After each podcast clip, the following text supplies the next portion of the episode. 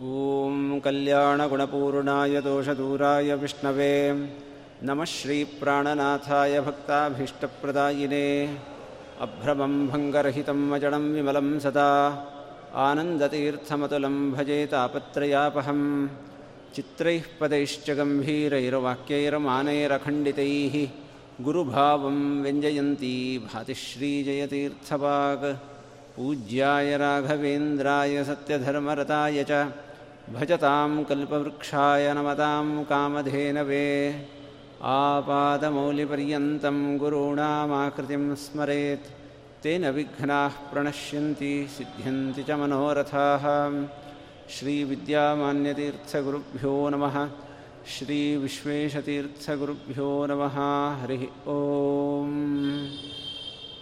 कान्ताय कल्याणगुणैकधाम्ने नवद्युनाथप्रतिमप्रभाय नारायणायाखिलकारणाय श्रीप्राणनाथाय नमस्करोमि हरिः ಓಂ ಮಧ್ವನವರಾತ್ರೋತ್ಸವ ಶ್ರೀಮದ್ ಆಚಾರ್ಯರ ಜೀವನ ಚರಿತ್ರೆಯನ್ನು ಅನುಸಂಧಾನ ಮಾಡತಕ್ಕಂತಹ ಪರ್ವಕಾಲ ಈ ದಿವಸ ಸುಮಧ್ವ ವಿಜಯ ಮಹಾಕಾವ್ಯದ ಮೂರು ಮತ್ತು ನಾಲ್ಕನೇ ಸರ್ಗಗಳ ಕಥೆಯನ್ನು ಅವಲೋಕಿಸುವ ಪ್ರಯತ್ನ ಮಾಡ್ತಾ ಇದ್ದೇವೆ ಶ್ರೀಮನ್ನಾರಾಯಣ ಪಂಡಿತಾಚಾರ್ಯರು ತಾವೇ ಪ್ರಮೇಯ ನವಮಾಲಿಕ ಅಥವಾ ಮಧ್ವ ಚರಿತ್ರದ ಸಂಗ್ರಹ ರೂಪವಾದಂತಹ ಗ್ರಂಥದಲ್ಲಿ ಮೂವತ್ತೆರಡು ಶ್ಲೋಕಗಳಲ್ಲಿ ಎರಡೆರಡು ಶ್ಲೋಕಗಳ ಸಂಗ್ರಹವನ್ನು ಒಂದೊಂದು ಸರ್ಗತ್ತು ಕೊಟ್ಟಿದ್ದಾರೆ. ಅದರ ಪ್ರಕಾರ ಮೂರನೇ ಸರ್ಗದಲ್ಲಿ ಅವರು ಹನ್ನೊಂದು ಪ್ರಮುಖ ಘಟನೆಗಳನ್ನು ತಿಳಿಸಿದ್ದಾರೆ. ನಾಲ್ಕನೆಯ ಸರ್ಗದಲ್ಲಿ ಹದಿಮೂರು ಪ್ರಮುಖ ಘಟನೆಗಳನ್ನು ತಿಳಿಸಿದ್ದಾರೆ. ಈಗಿರುವಂತಹ ಒಂದು ಗಂಟೆ ಹತ್ತು ನಿಮಿಷದ ಕಾಲದಲ್ಲಿ ಇಷ್ಟು ಇಪ್ಪತ್ನಾಲ್ಕು ಘಟನೆಗಳನ್ನು ನೋಡಬೇಕಾಗಿದೆ. ಎಷ್ಟು ಸಾಧ್ಯ ಆಗತ್ತೆ ಅಷ್ಟನ್ನು ನೋಡುವ ಪ್ರಯತ್ನ. ಶ್ರೀಮದ್ ಆಚಾರ್ಯರು ಬಾಲಕನಾಗಿ ಅವತಾರ ಮಾಡಿ ಮೂರನೇ ವರ್ಷದಿಂದ ಸನ್ಯಾಸ ತೆಗೆದುಕೊಂಡು ಖಚಿತವಾಗಿ ನಲವತ್ತು ದಿವಸದವರೆಗೆ ಮುಂದೇನು ಅದು ಸ್ಪಷ್ಟವಾದ ಸಮಯ ಇಲ್ಲ. ಆರು ತಿಂಗಳು ಒಂದು ವರ್ಷದವರೆಗೆ ನಡೆದಿರತಕ್ಕಂತಹ ಘಟನೆಗಳನ್ನು ಈ ಮೂರು ಮತ್ತು ನಾಲ್ಕನೇ ಸರ್ಗದಲ್ಲಿ ನಾರಾಯಣ ಪಂಡಿತಾಚಾರ್ಯರು ನಿರೂಪಣೆ ಮಾಡಿದ್ದಾರೆ. ಬಾಲಕ ವಾಸುದೇವನಿಗೆ ಮೂರು ವರ್ಷ. ಅದನ್ನು ಸ್ಪಷ್ಟವಾಗಿ ಹೇಳ್ತಾರೆ ಎಸ್ ತ್ರಿವರ್ಷಃ ಮೂರು ವರ್ಷ ಇದ್ದಾಗ ನಡೆದಂತಹ ಬಹಳ ಅಪೂರ್ವವಾದ ಒಂದು ಘಟನೆ. ಸುಮಧ್ವ ವಿಜಯ ಶ್ರೀಮದ್ ಆಚಾರ್ಯರ ಕಥೆಯ ಜೊತೆಗೆ ಅಂದಿನ ಕಾಲದ ಸಮಾಜದ ಒಂದು ಚಿತ್ರಣವನ್ನು ಕೊಡ್ತಾ ನಮ್ಮನ್ನು ಬೆರಗುಗೊಳಿಸ್ತದೆ. ನಮ್ಮ ಭಾರತೀಯ ಮೌಲ್ಯಗಳು ನಮ್ಮ ಪರಂಪರೆಯಲ್ಲಿ ಹೇಗೆ ಉಳಿದುಕೊಂಡು ಬಂದಿವೆ. ನಾವು ಇವತ್ತು ಮಾಡ್ತಾ ಇರತಕ್ಕಂಥ ಕೆಲವು ಕೆಲಸಗಳು ಅವತ್ತೂ ಇದ್ದುವ. ಅವತ್ತು ಮಾಡ್ತಾ ಇದ್ದಂಥ ಕೆಲವನ್ನು ಇವತ್ತು ನಾವು ಬಿಟ್ಟುಬಿಟ್ಟಿದ್ದೀವ ಅಂತ ಯೋಚನೆಗೆ ಹಚ್ಚತಕ್ಕಂತಹ ಅನೇಕ ಘಟನೆಗಳನ್ನು ಉಲ್ಲೇಖ ಮಾಡ್ತಾರೆ. ಬಂಧುಗಳ ಮನೆಯಲ್ಲಿ ನಡೀತಾ ಇದ್ದಂತಹ ಹಬ್ಬ ಅಂತ ಕರೆದಿದ್ದಾರೆ. ಮಹಾ ಅಂದರೆ ಹಬ್ಬ. ಅಂದರೆ ದೇವಸ್ಥಾನದ ಜಾತ್ರೆ ಆ ಥರದ ಸಂದರ್ಭ ಅಲ್ಲ. ಹೋಗಿದ್ದಾರೆ. ಜನರ ಮನೋಭಾವ ಹೇಗಿರುತ್ತೆ? ಚಿಕ್ಕ ಮಕ್ಕಳಿರೋ ಮನೆಯಿಂದ ಅವರು ನಿರೀಕ್ಷೆ ಏನು ಮಾಡ್ತಾರೆ ಅಂದರೆ, ಆ ಮಗು ಬರುತ್ತೆ, ನೋಡಬೇಕು ಅಂತ. ಆ ಮಗುವನ್ನು ನೋಡಲಿಕ್ಕೆ ಕಾತರವಾಗಿ ಕಾಯ್ತಾ ಇದ್ದಂತಹ ಆ ಬಂಧುಗಳ ಮನೆಗೆ ವಾಸುದೇವನನ್ನು ಕರೆದುಕೊಂಡು ಹೋದರು. ಅಲ್ಲಿ ಮನೆ ಅಂತಂದ ಮೇಲೆ ಬಹಳ ಜನ ಸೇರಿರ್ತಾರೆ, ಬಹಳ ದಿವಸದ ಮೇಲೆ ಸೇರಿರ್ತಾರೆ. ಅದು ಇವತ್ತಿನ ಕಾಲ ಅಲ್ಲ, ಅವತ್ತಿನ ಕಾಲ ಬಹಳ ಅಪರೂಪಕ್ಕೆ ಸೇರ್ತಾ ಇದ್ದಂಥ ಸಂದರ್ಭ. ಬಹಳ ಮಾತಾಡೋದಿರುತ್ತೆ. ಅದನ್ನು ಸುಂದರವಾಗಿ ಸಂಗ್ರಹ ಮಾಡ್ತಾ ಹೇಳ್ತಾರೆ ಸ್ವಜನ ತಾಪಗಮ ಆಗಮ ಸಂಭಮ ಸಂಗಮ ಪ್ರತಿ ಸಭಾಜಿತ ಪೂರ್ವಕ ಸಂಭ್ರಮೆ. ಬರೋರು, ಹೋಗೋರು, ಮಾತಾಡಿಸೋದು, ಹಾಯ್ ಬಾಯ್ ಅಂತ ಹೇಳೋರು, ನಮಸ್, ಹಿರಿಯರಾದರೆ ಹಿರಿಯರಿಗೆ ನಮಸ್ಕಾರ ಮಾಡೋದು, ಅವ್ರನ್ನ ಮಾತಾಡಿಸೋದು, ಪ್ರತಿಯಾಗಿ ಗೌರವಿಸೋದು, ಇದೆಲ್ಲ ಎಲ್ಲರೂ ಅವರವರ ಕೆಲಸದಲ್ಲಿ ಮಗ್ನರಾಗಿದ್ದಾಗ ಯಾರಿಗೂ ತಿಳಿದಂತೆ ವಾಸುದೇವ ಆ ಮನೆಯಿಂದ ಹೊರಟ, ಹೊರಟನಂತೆ. ಅವನು ಒಟ್ಟು ಅವತ್ತು ಅಲ್ಲೇ ಅಲ್ಪ ಸ್ವಲ್ಪ ದೂರದಲ್ಲಿ ಹೋಗಿದ್ದಲ್ಲ, ಎರಡು ಊರುಗಳನ್ನು ದಾಟಿ ಒಟ್ಟು ಮೂರು ದೇವಸ್ಥಾನಗಳು, ಸೇರಿಸಿ ನಾಲ್ಕು ದೇವಸ್ಥಾನಗಳನ್ನು ಸಂದರ್ಶನ ಮಾಡಿದ್ದಾನೆ. ಅಲ್ಲಿಂದ ನೇಯಂಪಳ್ಳಿ ಅಂತ ಕೊಡೆ, ಕೊಡವೂರು ಅಂತ ಮೊದಲು ಅಲ್ಲಿಗೆ ಹೋಗಿದ್ದಾನೆ. ಅಲ್ಲಿಂದ ತಾಳೆಕುಡೆ ಅಂತ ಊರು, ಅಲ್ಲಿಂದ ಉಡುಪಿಗೆ ನಡ್ಕೊಂಡು ಬಂದಿದ್ದಾನೆ ವಾಸುದೇವ, ಮೂರು ವರ್ಷದ ಹುಡುಗ. ಕೊಡವೂರಿನಲ್ಲಿ ಶಂಕರನಾರಾಯಣ ದೇವಸ್ಥಾನ ಇವತ್ತಿಗೂ ಇದೆ. ತಾಳೆಕುಡೆ ಅಂತ ಹೇಳಿ ಲಘುನಾರಿಕೇಲಿ ಅಂತ ಸಂಸ್ಕೃತದಲ್ಲಿ ಹೇಳಿದ್ದಾರೆ? ಆ ದೇವಸ್ಥಾನ, ಆಮೇಲೆ ಉಡುಪಿಗೆ ಬಂದ ಮೇಲೆ ಚಂದ್ರಮೌಳೀಶ್ವರ ದೇವಸ್ಥಾನಕ್ಕೆ ಮೊದಲು ಬಂದು ಅಲ್ಲಿಂದ ಅದರ ಪಶ್ಚಿಮ ಭಾಗದಲ್ಲಿರ್ತಕ್ಕಂತಹ ಅನಂತೇಶ್ವರ ದೇವಸ್ಥಾನಕ್ಕೆ ಬಂದು ಅಲ್ಲಿ ನಮಸ್ಕಾರ ಮಾಡ್ತಾ ನಿಂತಿದ್ದಾನೆ. ಜನ ಬಹಳ ವಿಶೇಷವಾಗಿ ಗಮನಿಸಿದ್ದು ಅನಂತೇಶ್ವರ ದೇವಸ್ಥಾನದಲ್ಲಿ ಹೇಳ್ತಾರೆ ಮೂರು ವರ್ಷದ ಹುಡುಗ ದೇವರಿಗೆ ಹೇಗೆ ನಮಸ್ಕಾರ ಮಾಡ್ತಾ ಇದ್ದಾನೆ ನೋಡಿ ಅಂತ ಜನರು ಬೆರಗುಗಣ್ಣಿನಿಂದ ನೋಡ್ತಾ ನಿಂತಿದ್ರಂತೆ. ಸುಹಯ ಮೇಧ ಗಣಾತಿಶಯಾಲವೋ ಹರಿ ನಮಸ್ಕೃತಯ ಸುಕೃತಾಯಿಮಾಹ ಅಂತ. ಎಷ್ಟು ಚೆನ್ನಾಗಿ ನಮಸ್ಕಾರ ಮಾಡ್ತಿದ್ದಾನೆ. ಒಂದು ಶಾಸ್ತ್ರದ ದೊಡ್ಡ ಮರ್ಮವನ್ನು ನಾರಾಯಣ ಪಂಡಿತಾಚಾರ್ಯರು ಸಂಗ್ರಹ ಮಾಡಿಕೊಡ್ತಾ ಇದ್ದಾರೆ. ಅವರು ತಾವು ಹಳೆಯ ಘಟನೆಗಳನ್ನು ಅನೇಕ ಜನರಿಂದ ಕೇಳಿ ಕೇಳಿ ಕೇಳಿ ಶ್ರೀಮದ್ ಆಚಾರ್ಯರ ಗ್ರಂಥಗಳನ್ನು ನೋಡಿ ಅವರ ಆಶಯವನ್ನು ಅರ್ಥ ಮಾಡಿಕೊಂಡು ಅವರು ಏನು ಮಾಡಿರಬಹುದು, ಆ ಜನರ ಮೇಲೆ ಎಂಥ ಪ್ರಭಾವ ಬೀರಿರಬಹುದು ಅನ್ನೋದನ್ನೆಲ್ಲ ಕವಿ ಹೃದಯದವರಾಗಿ, ಇತಿಹಾಸಕಾರರಾಗಿ, ಇತಿಹಾಸ ದಾಖಲೆ ಮಾಡ್ತಕ್ಕಂಥವರಾಗಿ ಅದನ್ನು ಹೇಳ್ತಾರೆ. ನಾವು ಮಾಡ್ತಕ್ಕಂತಹ ಸಣ್ಣ ಸಣ್ಣ ಕೆಲಸಗಳನ್ನು ಕೂಡ ಶಾಸ್ತ್ರಬದ್ಧವಾಗಿ, ಸರಿಯಾದ ಭಕ್ತಿಯಿಂದ ಮಾಡಿದಾಗ ಅದು ಅನಂತ ಅನಂತ ಫಲವನ್ನು ಕೊಡಲಿಕ್ಕೆ ಶುರು ಮಾಡುತ್ತೆ. ಸುಮ್ಮ ಉಸಿರಾಡೋದನ್ನೇ ಇದೊಂದು ಹಂಸಮಂತ್ರ ಅಂತ ತಿಳ್ಕೊಂಡ್ರೆ ಅಶೇಷ ದೋಷ ದಹನ ತತ್ವಜ್ಞಾನ ಪ್ರದಾಯಕ ಅಂತ ಶ್ರೀಮದಾಚಾರ್ಯರ ಫಲವನ್ನು ಹೇಳ್ತಾರೆ. ನಮ್ಮ ಜೀವನದಲ್ಲಿ ನಾವು ಮಾಡ್ತಾ ಇರ್ತಕ್ಕಂಥ ತಪ್ಪುಗಳೆಲ್ಲ ಕಡಿಮೆ ಆಗ್ತಾ ನಮಗೆ ಸನ್ಮಾರ್ಗದಲ್ಲಿ ಹೋಗ್ತಕ್ಕಂಥ ಬುದ್ಧಿ ಬರುತ್ತೆ, ಉಸಿರನ್ನು ಹಂಸಮಂತ್ರ ಅಂತ ತಿಳ್ಕೊಂಡ್ರೆ ಅಂತ. ಹಾಗೆ ಈ ಹುಡುಗ ಮಾಡ್ತಾ ಇರತಕ್ಕಂಥ ನಮಸ್ಕಾರ ನೋಡಿ ಎಷ್ಟು ಚೆನ್ನಾಗಿದೆ ಅಂತ. ಮೈ ಮೇಲೆ ಹೊದ್ದಿರತಕ್ಕಂತಹ ವಸ್ತ್ರವನ್ನು ಕೆಳಗೆ ಕಟ್ಟಿ ದೇವರ ಬಲಭಾಗದಲ್ಲಿ ಕುಳಿತು ಅಷ್ಟಾಂಗ ನಮಸ್ಕಾರ ಅಂತ ಹೇಳಿ ದೇಹದ ಎಂಟು ಅವಯವಗಳು ಮಾತ್ರ ದೇಹಕ್ಕೆ ನೆಲಕ್ಕೆ ತಾಕಬೇಕು, ದೇವರನ್ನು ನೋಡಬೇಕು, ಭಕ್ತಿಯಿಂದ ಕೈ ಮುಗಿಬೇಕು. ಆ, ನೋಡಿದರೆ ಎಂಥವರಿಗೂ ಕೂಡ, ಓ, ನಮಸ್ಕಾರ ಅಂತಂದರೆ ಹೀಗೆ ಮಾಡಬೇಕು ಅಂತ ಅನಿಸೋ ಥರದ ಒಂದು ನಮಸ್ಕಾರ ಮಾಡಿದ್ದಾರೆ. ಅಲ್ಲಿದ್ದಂಥ ಜನರು, ನನು ಸಾಧು ಜನಾನ್ ಸಮಶಿಕ್ಷಯತು. ಈ ಮಗುವನ್ನು ನೋಡಿ ನಾವು ಹೀಗೆ ನಮಸ್ಕಾರ ಮಾಡಬೇಕು ಅಂತ ತಿಳ್ಕೊಂಡ್ರಂತೆ ಅಂತ. ಹೀಗೆ ಒಂದು ಘಟನೆ.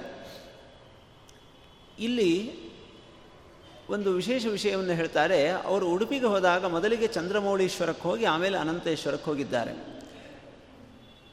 ಒಂದು ಸಲ ಪೇಜಾವರ ಸ್ವಾಮಿಗಳು ನಾವು ಅವ್ರ ಹತ್ರ ಓದಿದ್ದು, ಬಹಳ ದಿವಸದ ಸಂಚಾರ ಮಾಡಿದ ಮೇಲೆ ಉಡುಪಿಗೆ ಹೋದಾಗ ಅವರು ನಮಗೆ ಹೇಳಿದರು, ಇದು ವಾಸುದೇವನಾಗಿದ್ದಾಗ ಮಧ್ವಾಚಾರ ತೋರಿಸ್ಕೊಟ್ಟಿದ್ದಾರೆ ಆದ್ದರಿಂದ ಉಡುಪಿಗೆ ಹೋದರೆ ಮೊದಲಿಗೆ ಚಂದ್ರಮೌಳೀಶ್ವರ ದೇವಸ್ಥಾನಕ್ಕೆ ಹೋಗಿ ದರ್ಶನ ತಗೊಂಡು, ಅನಂತೇಶ್ವರನ ದರ್ಶನ ತಗೊಂಡು ಆಮೇಲೆ ಕೃಷ್ಣದೇವರ ದರ್ಶನ ತಗೊಳ್ತಕ್ಕಂತಹ ಸಂಪ್ರದಾಯ ಇದೆ. ಅಂತ ಇದು ವಾಸುದೇವಾಚಾರ್ಯರು ಹಾಕ್ಕೊಟ್ಟಿರತಕ್ಕಂತಹ ಸಂಪ್ರದಾಯ. ವಾಸುದೇವಾಚಾರ್ಯರಾಗಿ ತೋರಿಸಿಕೊಟ್ಟರು ಆಮೇಲೆ ಕೃಷ್ಣನ ಪ್ರತಿಷ್ಠೆ ಮಾಡಿದರು.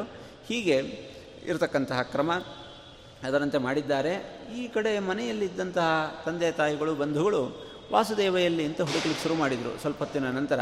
ಎಲ್ಲೂ ಕಾಣ್ತಾ ಇಲ್ಲ. ಅಲ್ಲಿ ಇಲ್ಲಿ ಮನೆ ಸುತ್ತಮುತ್ತಲೂ ಹುಡುಕಿದರು, ಗಾಬರಿ ಆಯಿತು.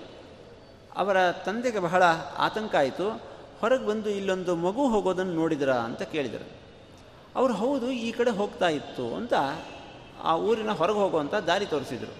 ಆ ದಾರಿಯಲ್ಲಿ ಯಾರ್ಯಾರು ಸಿಗ್ತಾಯಿದ್ರು ಅವ್ರನ್ನ ಕೇಳ್ತಾ ಇದ್ದರೆ ಅವರೆಲ್ಲರೂ ಹೌದು, ಈ ಕಡೆ ಹೋಗ್ತಾ ಇತ್ತು, ಈ ಕಡೆ ಹೋಗ್ತಾ ಇತ್ತು ಅಂತ ಅವರು ಒಂದು ಕೊಡವೂರಿಗೆ ತಲುಪಿದರು. ಅಲ್ಲಿ ದೇವರ ದರ್ಶನ ಮಾಡಿ, ಪ್ರಾರ್ಥನೆ ಮಾಡಿ, ಇಲ್ಲಿಂದ ಒಂದು ಮಗು ಹೌದು, ಇಲ್ಲಿಂದ ಹೋಯ್ತದು ಅಂತಂದರು. ಅಲ್ಲಿಂದ ತಾಳೆ ಕೊಡೆ, ಅದರಂತೆ ಉಡುಪಿಗೆ ಬಂದಿದ್ದಾರೆ. ಚಂದ್ರಮೌಳೀಶ್ವರ ದೇವಸ್ಥಾನಕ್ಕೆ ಬಂದಿದ್ದಾರೆ. ಹೌದು ಸ್ವಲ್ಪತ್ತಿನ ಮುಂಚೆ ಇಲ್ಲಿತ್ತು ಅಂತ ಹೇಳಿ ಅನಂತೇಶ್ವರ ದೇವಸ್ಥಾನಕ್ಕೆ ಹೋದರೆ ಅಲ್ಲಿ ವಾಸುದೇವನ ದರ್ಶನ ಆಗಿದೆ. ಕಾವ್ಯ ಅನೇಕ ಭಾವಗಳ ಸಂಗಮ ಅದು. ಇಂತಹ ಸಂದರ್ಭ ಬರೋದು ಅಪರೂಪ. ಒಬ್ಬ ತಂದೆ ಮಗನನ್ನು ಕಳೆದುಕೊಂಡು ವಿಹ್ವಲನಾಗಿರತಕ್ಕಂಥ ಸಂದರ್ಭ. ಅದನ್ನು ನಾರಾಯಣ ಪಂಡಿತಾಚಾರ್ಯರು ಎಷ್ಟು ಸುಂದರವಾಗಿ ಚಿತ್ರಿಸಿದ್ದಾರೆ ಅಂತಂದರೆ, ಅವರು ಜನರ ಮನಸ್ಸನ್ನು, ಮನೋಭಾ, ಭೂಮಿಕೆಗಳನ್ನು ಅರ್ಥ ಮಾಡ್ಕೊಳ್ಳೋದರಲ್ಲಿ ಎಷ್ಟು ಸಫಲರು ಅನ್ನೋದಕ್ಕೆ ಅನೇಕ ದೃಷ್ಟಾಂತಗಳಿವೆ. ಅದರಲ್ಲಿ ಈ ದೃಷ್ಟಾಂತ, ಅವ್ರು ಹೇಳ್ತಾರೆ ಒಂದು ಗಂಡಿನ ಸ, ಗಂಡಸಿನ ಸ್ವಭಾವ ಅವರು ಬಹಳ ಬೇಗ ಹತ್ತು ಬಿಡಲ್ಲ. ಏನಾದರೂ ಕಷ್ಟ ಬಂದರೆ ತಡ್ಕೊಳ್ತಾರೆ, ಒಳಗೆ ಇಟ್ಕೊಳ್ತಾರೆ. ಅವರು ವಿರಹ ದೂನತ ಯೋದ್ಗಮನೋನ್ಮುಖಂ ನೆರುಣದಶ್ರು. ಯೋ ಮಗ ಕಾಣ್ತಾ ಇಲ್ಲ ಅಂತ ಕಣ್ಣೀರು ಬರುವಂಥ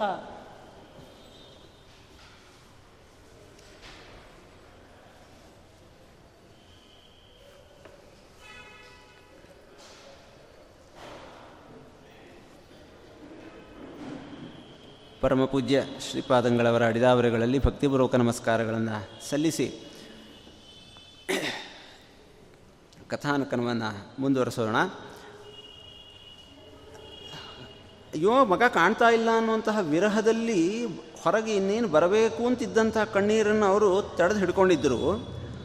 ಅದೇ ಕಣ್ಣು ಕಣ್ಣಿನಲ್ಲಿ ಈಗ ಸಂತೋಷದಿಂದ ಆನಂದ ಬಾಷ್ಪ ಬರಲಿಕ್ಕೆ ತಯಾರಾಗಿದೆ, ಅದನ್ನು ತಡ್ಕೊಂಡ್ರಂತೆ.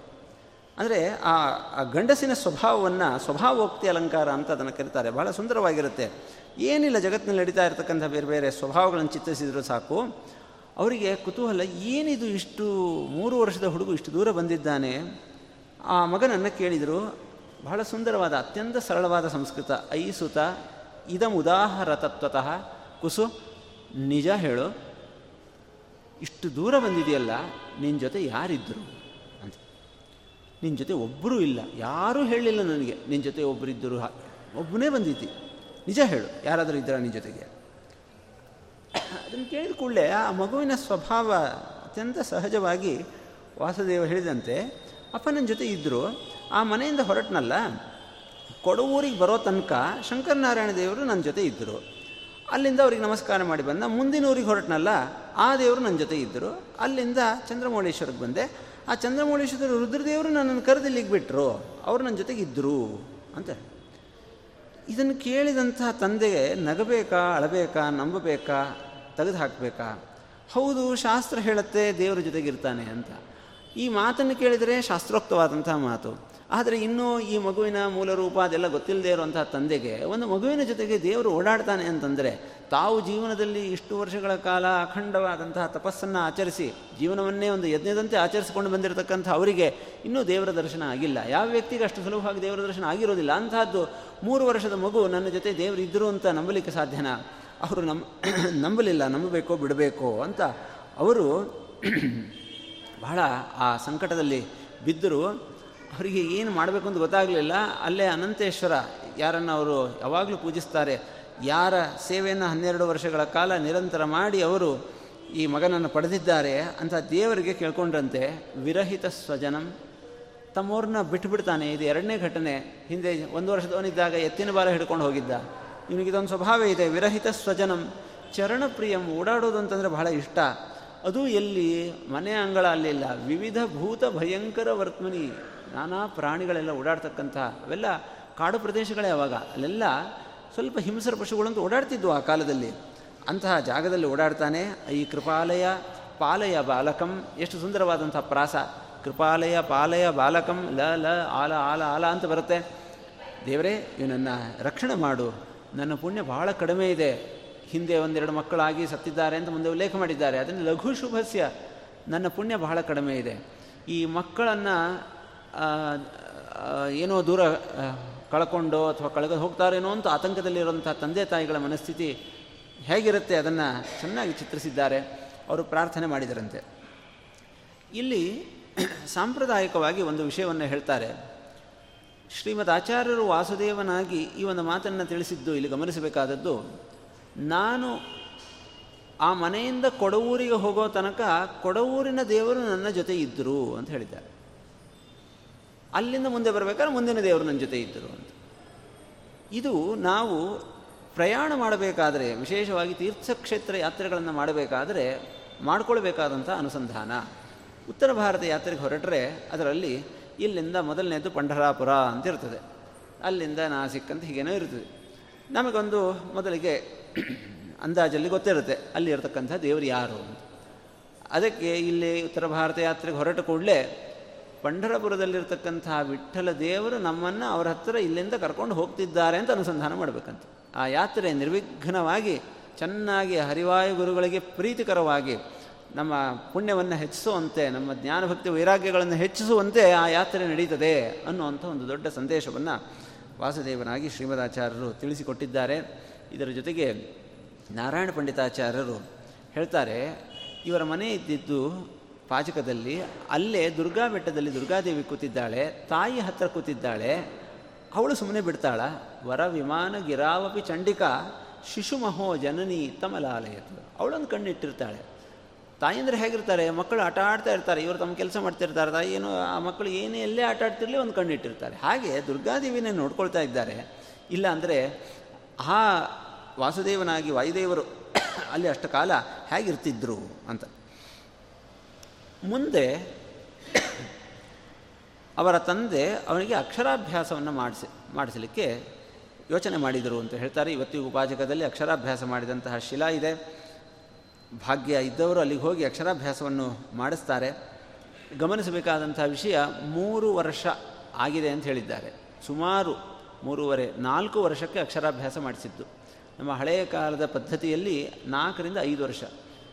ರಾಘವೇಂದ್ರ ವಿಜಯದಲ್ಲೂ ಕೂಡ ಸುಮಾರು ಅದೇ ವಯಸ್ಸಿನಲ್ಲಿರ್ತಕ್ಕಂಥ ವೆಂಕಟ, ವೆಂಕಣ್ಣ ಭಟ್ಟರಿಗೆ ಅವರ ತಂದೆ ಅಕ್ಷರಾಭ್ಯಾಸ ಮಾಡಿಸಿದರು ಅಂತ ಹೇಳ್ತಾರೆ. ಇವತ್ತು ಎರಡೂವರೆ, ಮೂರು ವರ್ಷಕ್ಕೆಲ್ಲ ಬರೆಸ್ಲಿಕ್ಕೆ ಶುರು ಮಾಡಿಬಿಡ್ತಾರೆ. ಅಂದರೆ ಅವಾಗ ಶಿಕ್ಷಣ ಇಲ್ಲ ಅಂತಿರಲಿಲ್ಲ. ಅವಾಗ ಬಾಯಲ್ಲಿ ಹೇಳಿಸ್ತಕ್ಕಂಥ ಶಿಕ್ಷಣ ಜಾಸ್ತಿ ಇರ್ತಿತ್ತು. ಬರೆಸ್ಲಿಕ್ಕೆ ಶುರು ಮಾಡ್ತಾ ಇದ್ದಿದ್ದು ತಡವಾಗಿ. ಇವತ್ತಿಗೂ ಕೂಡ ತುಂಬ ಶಿಕ್ಷಣಕ್ಕೆ ತಲೆ ಕೆಡಿಸ್ಕೊಳ್ತಕ್ಕಂಥ ದೇಶಗಳಲ್ಲಿ ಐದು ವರ್ಷಕ್ಕಿಂತ ಮುಂಚೆ ಬರೆಸಲಿಕ್ಕೆ ಹೋಗಲ್ಲ. ಬೇರೆ ಬೇರೆ ಎಲ್ಲ ಕಲಿಸ್ತಾರೆ, ಬೇರೆ ಆಟಗಳನ್ನು ಆಡಿಸ್ತಾರೆ, ಅವರಿಗೆ ಗಣಿತದ, ವಿಜ್ಞಾನದ ಅಂಶಗಳು ತಲೆಯಲ್ಲಿ ಹೋಗೋ ಥರ ಮಾಂಟೆಸರಿ ಪದ್ಧತಿಯಲ್ಲಿ ಬೇಕಾದಷ್ಟು ಅಂಶಗಳಿವೆ. ಬರೆಸಲಿಕ್ಕೆ ಶುರು ಮಾಡೋದು ಮೂರುವರೆ, ನಾಲ್ಕು ವರ್ಷದ ನಂತರವೇ.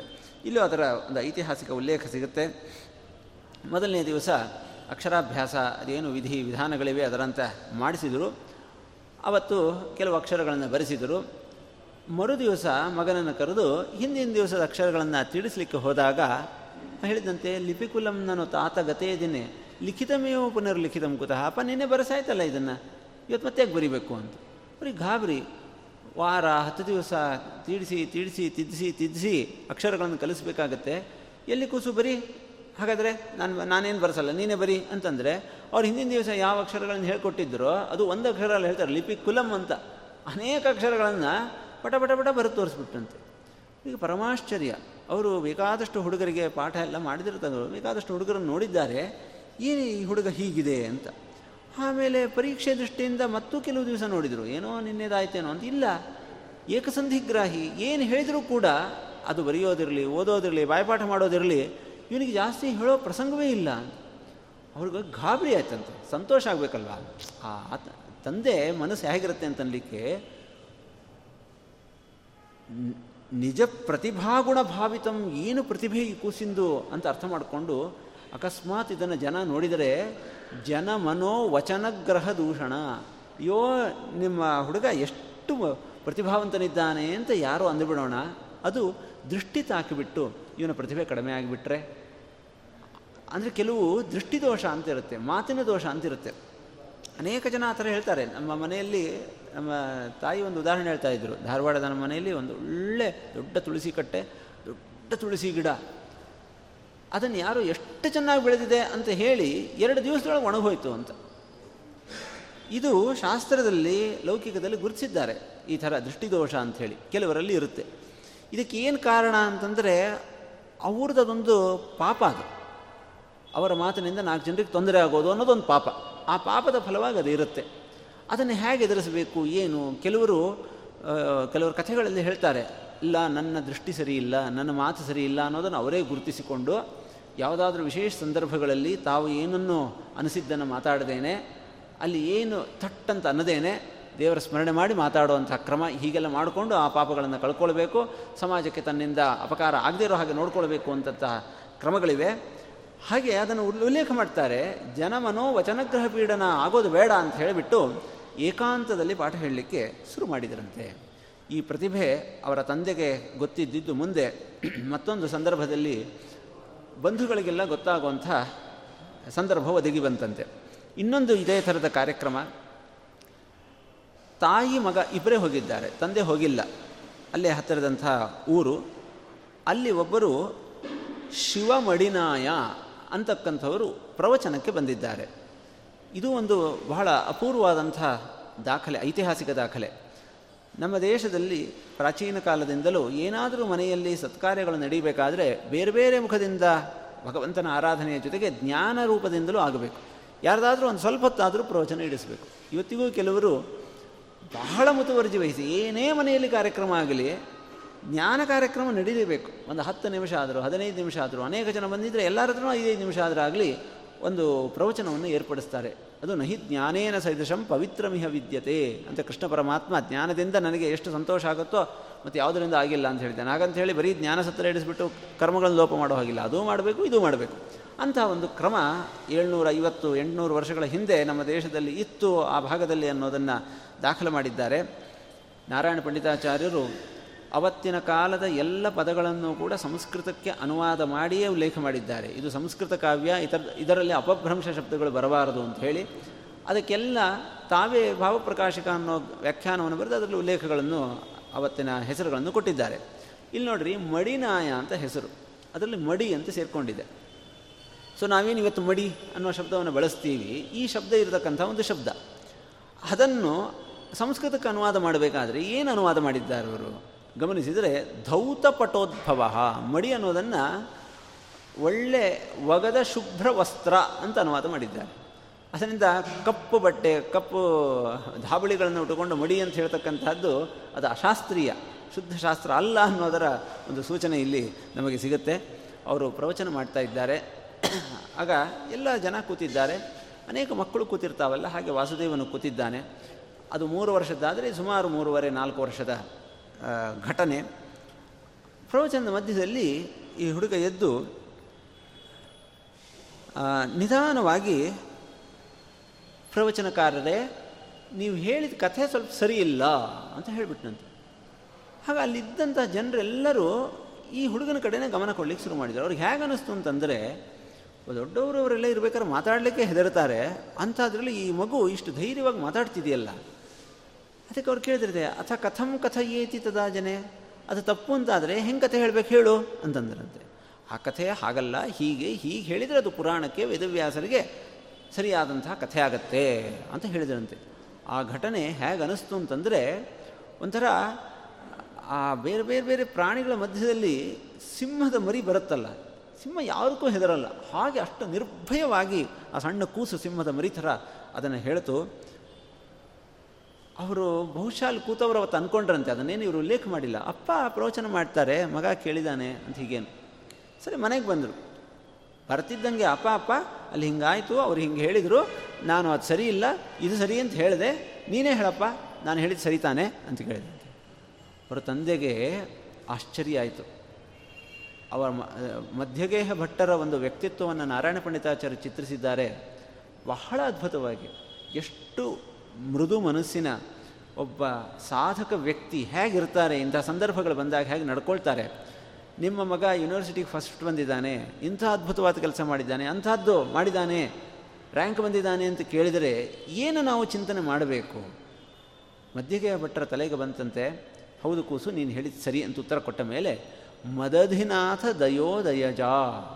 ಇದು ನನ್ನದೇನಲ್ಲ ನನ್ನ ದೇವರ ಅನುಗ್ರಹದಿಂದ ಈ ಮಗುವಿಗೆ ಇಂಥ ಪ್ರತಿಭೆ ಬಂದಿದೆ. ನಂದೇನು ಇದರಲ್ಲಿ ಪಾತ್ರ ಇಲ್ಲ ಅಂತ ಅಂದ್ಕೊಂಡಂತೆ ನಮ್ಮ ಗುರುಗಳು, ಪೇಜಾವರ ಸ್ವಾಮಿಗಳು, ಐದು ಪರ್ಯಾಯ ಐದು ಪರ್ಯಾಯ ಐದು ಪರ್ಯಾಯ ಅಂತ ಎಲ್ಲರೂ ಹೊಗಳಿದರೆ ಎಷ್ಟು ಮೂರು, ನಾಲ್ಕು ಸಂದರ್ಭದಲ್ಲವರು ಅವ್ರು ಹೇಳಿದ್ರು, ನೀವು ಯಾಕೆ ಇಷ್ಟು ಹೊಗಳ್ತಾ ಇದ್ದೀರಿ ಅಂತ ನನಗೆ ಅರ್ಥ ಆಗ್ತಾ ಇಲ್ಲ.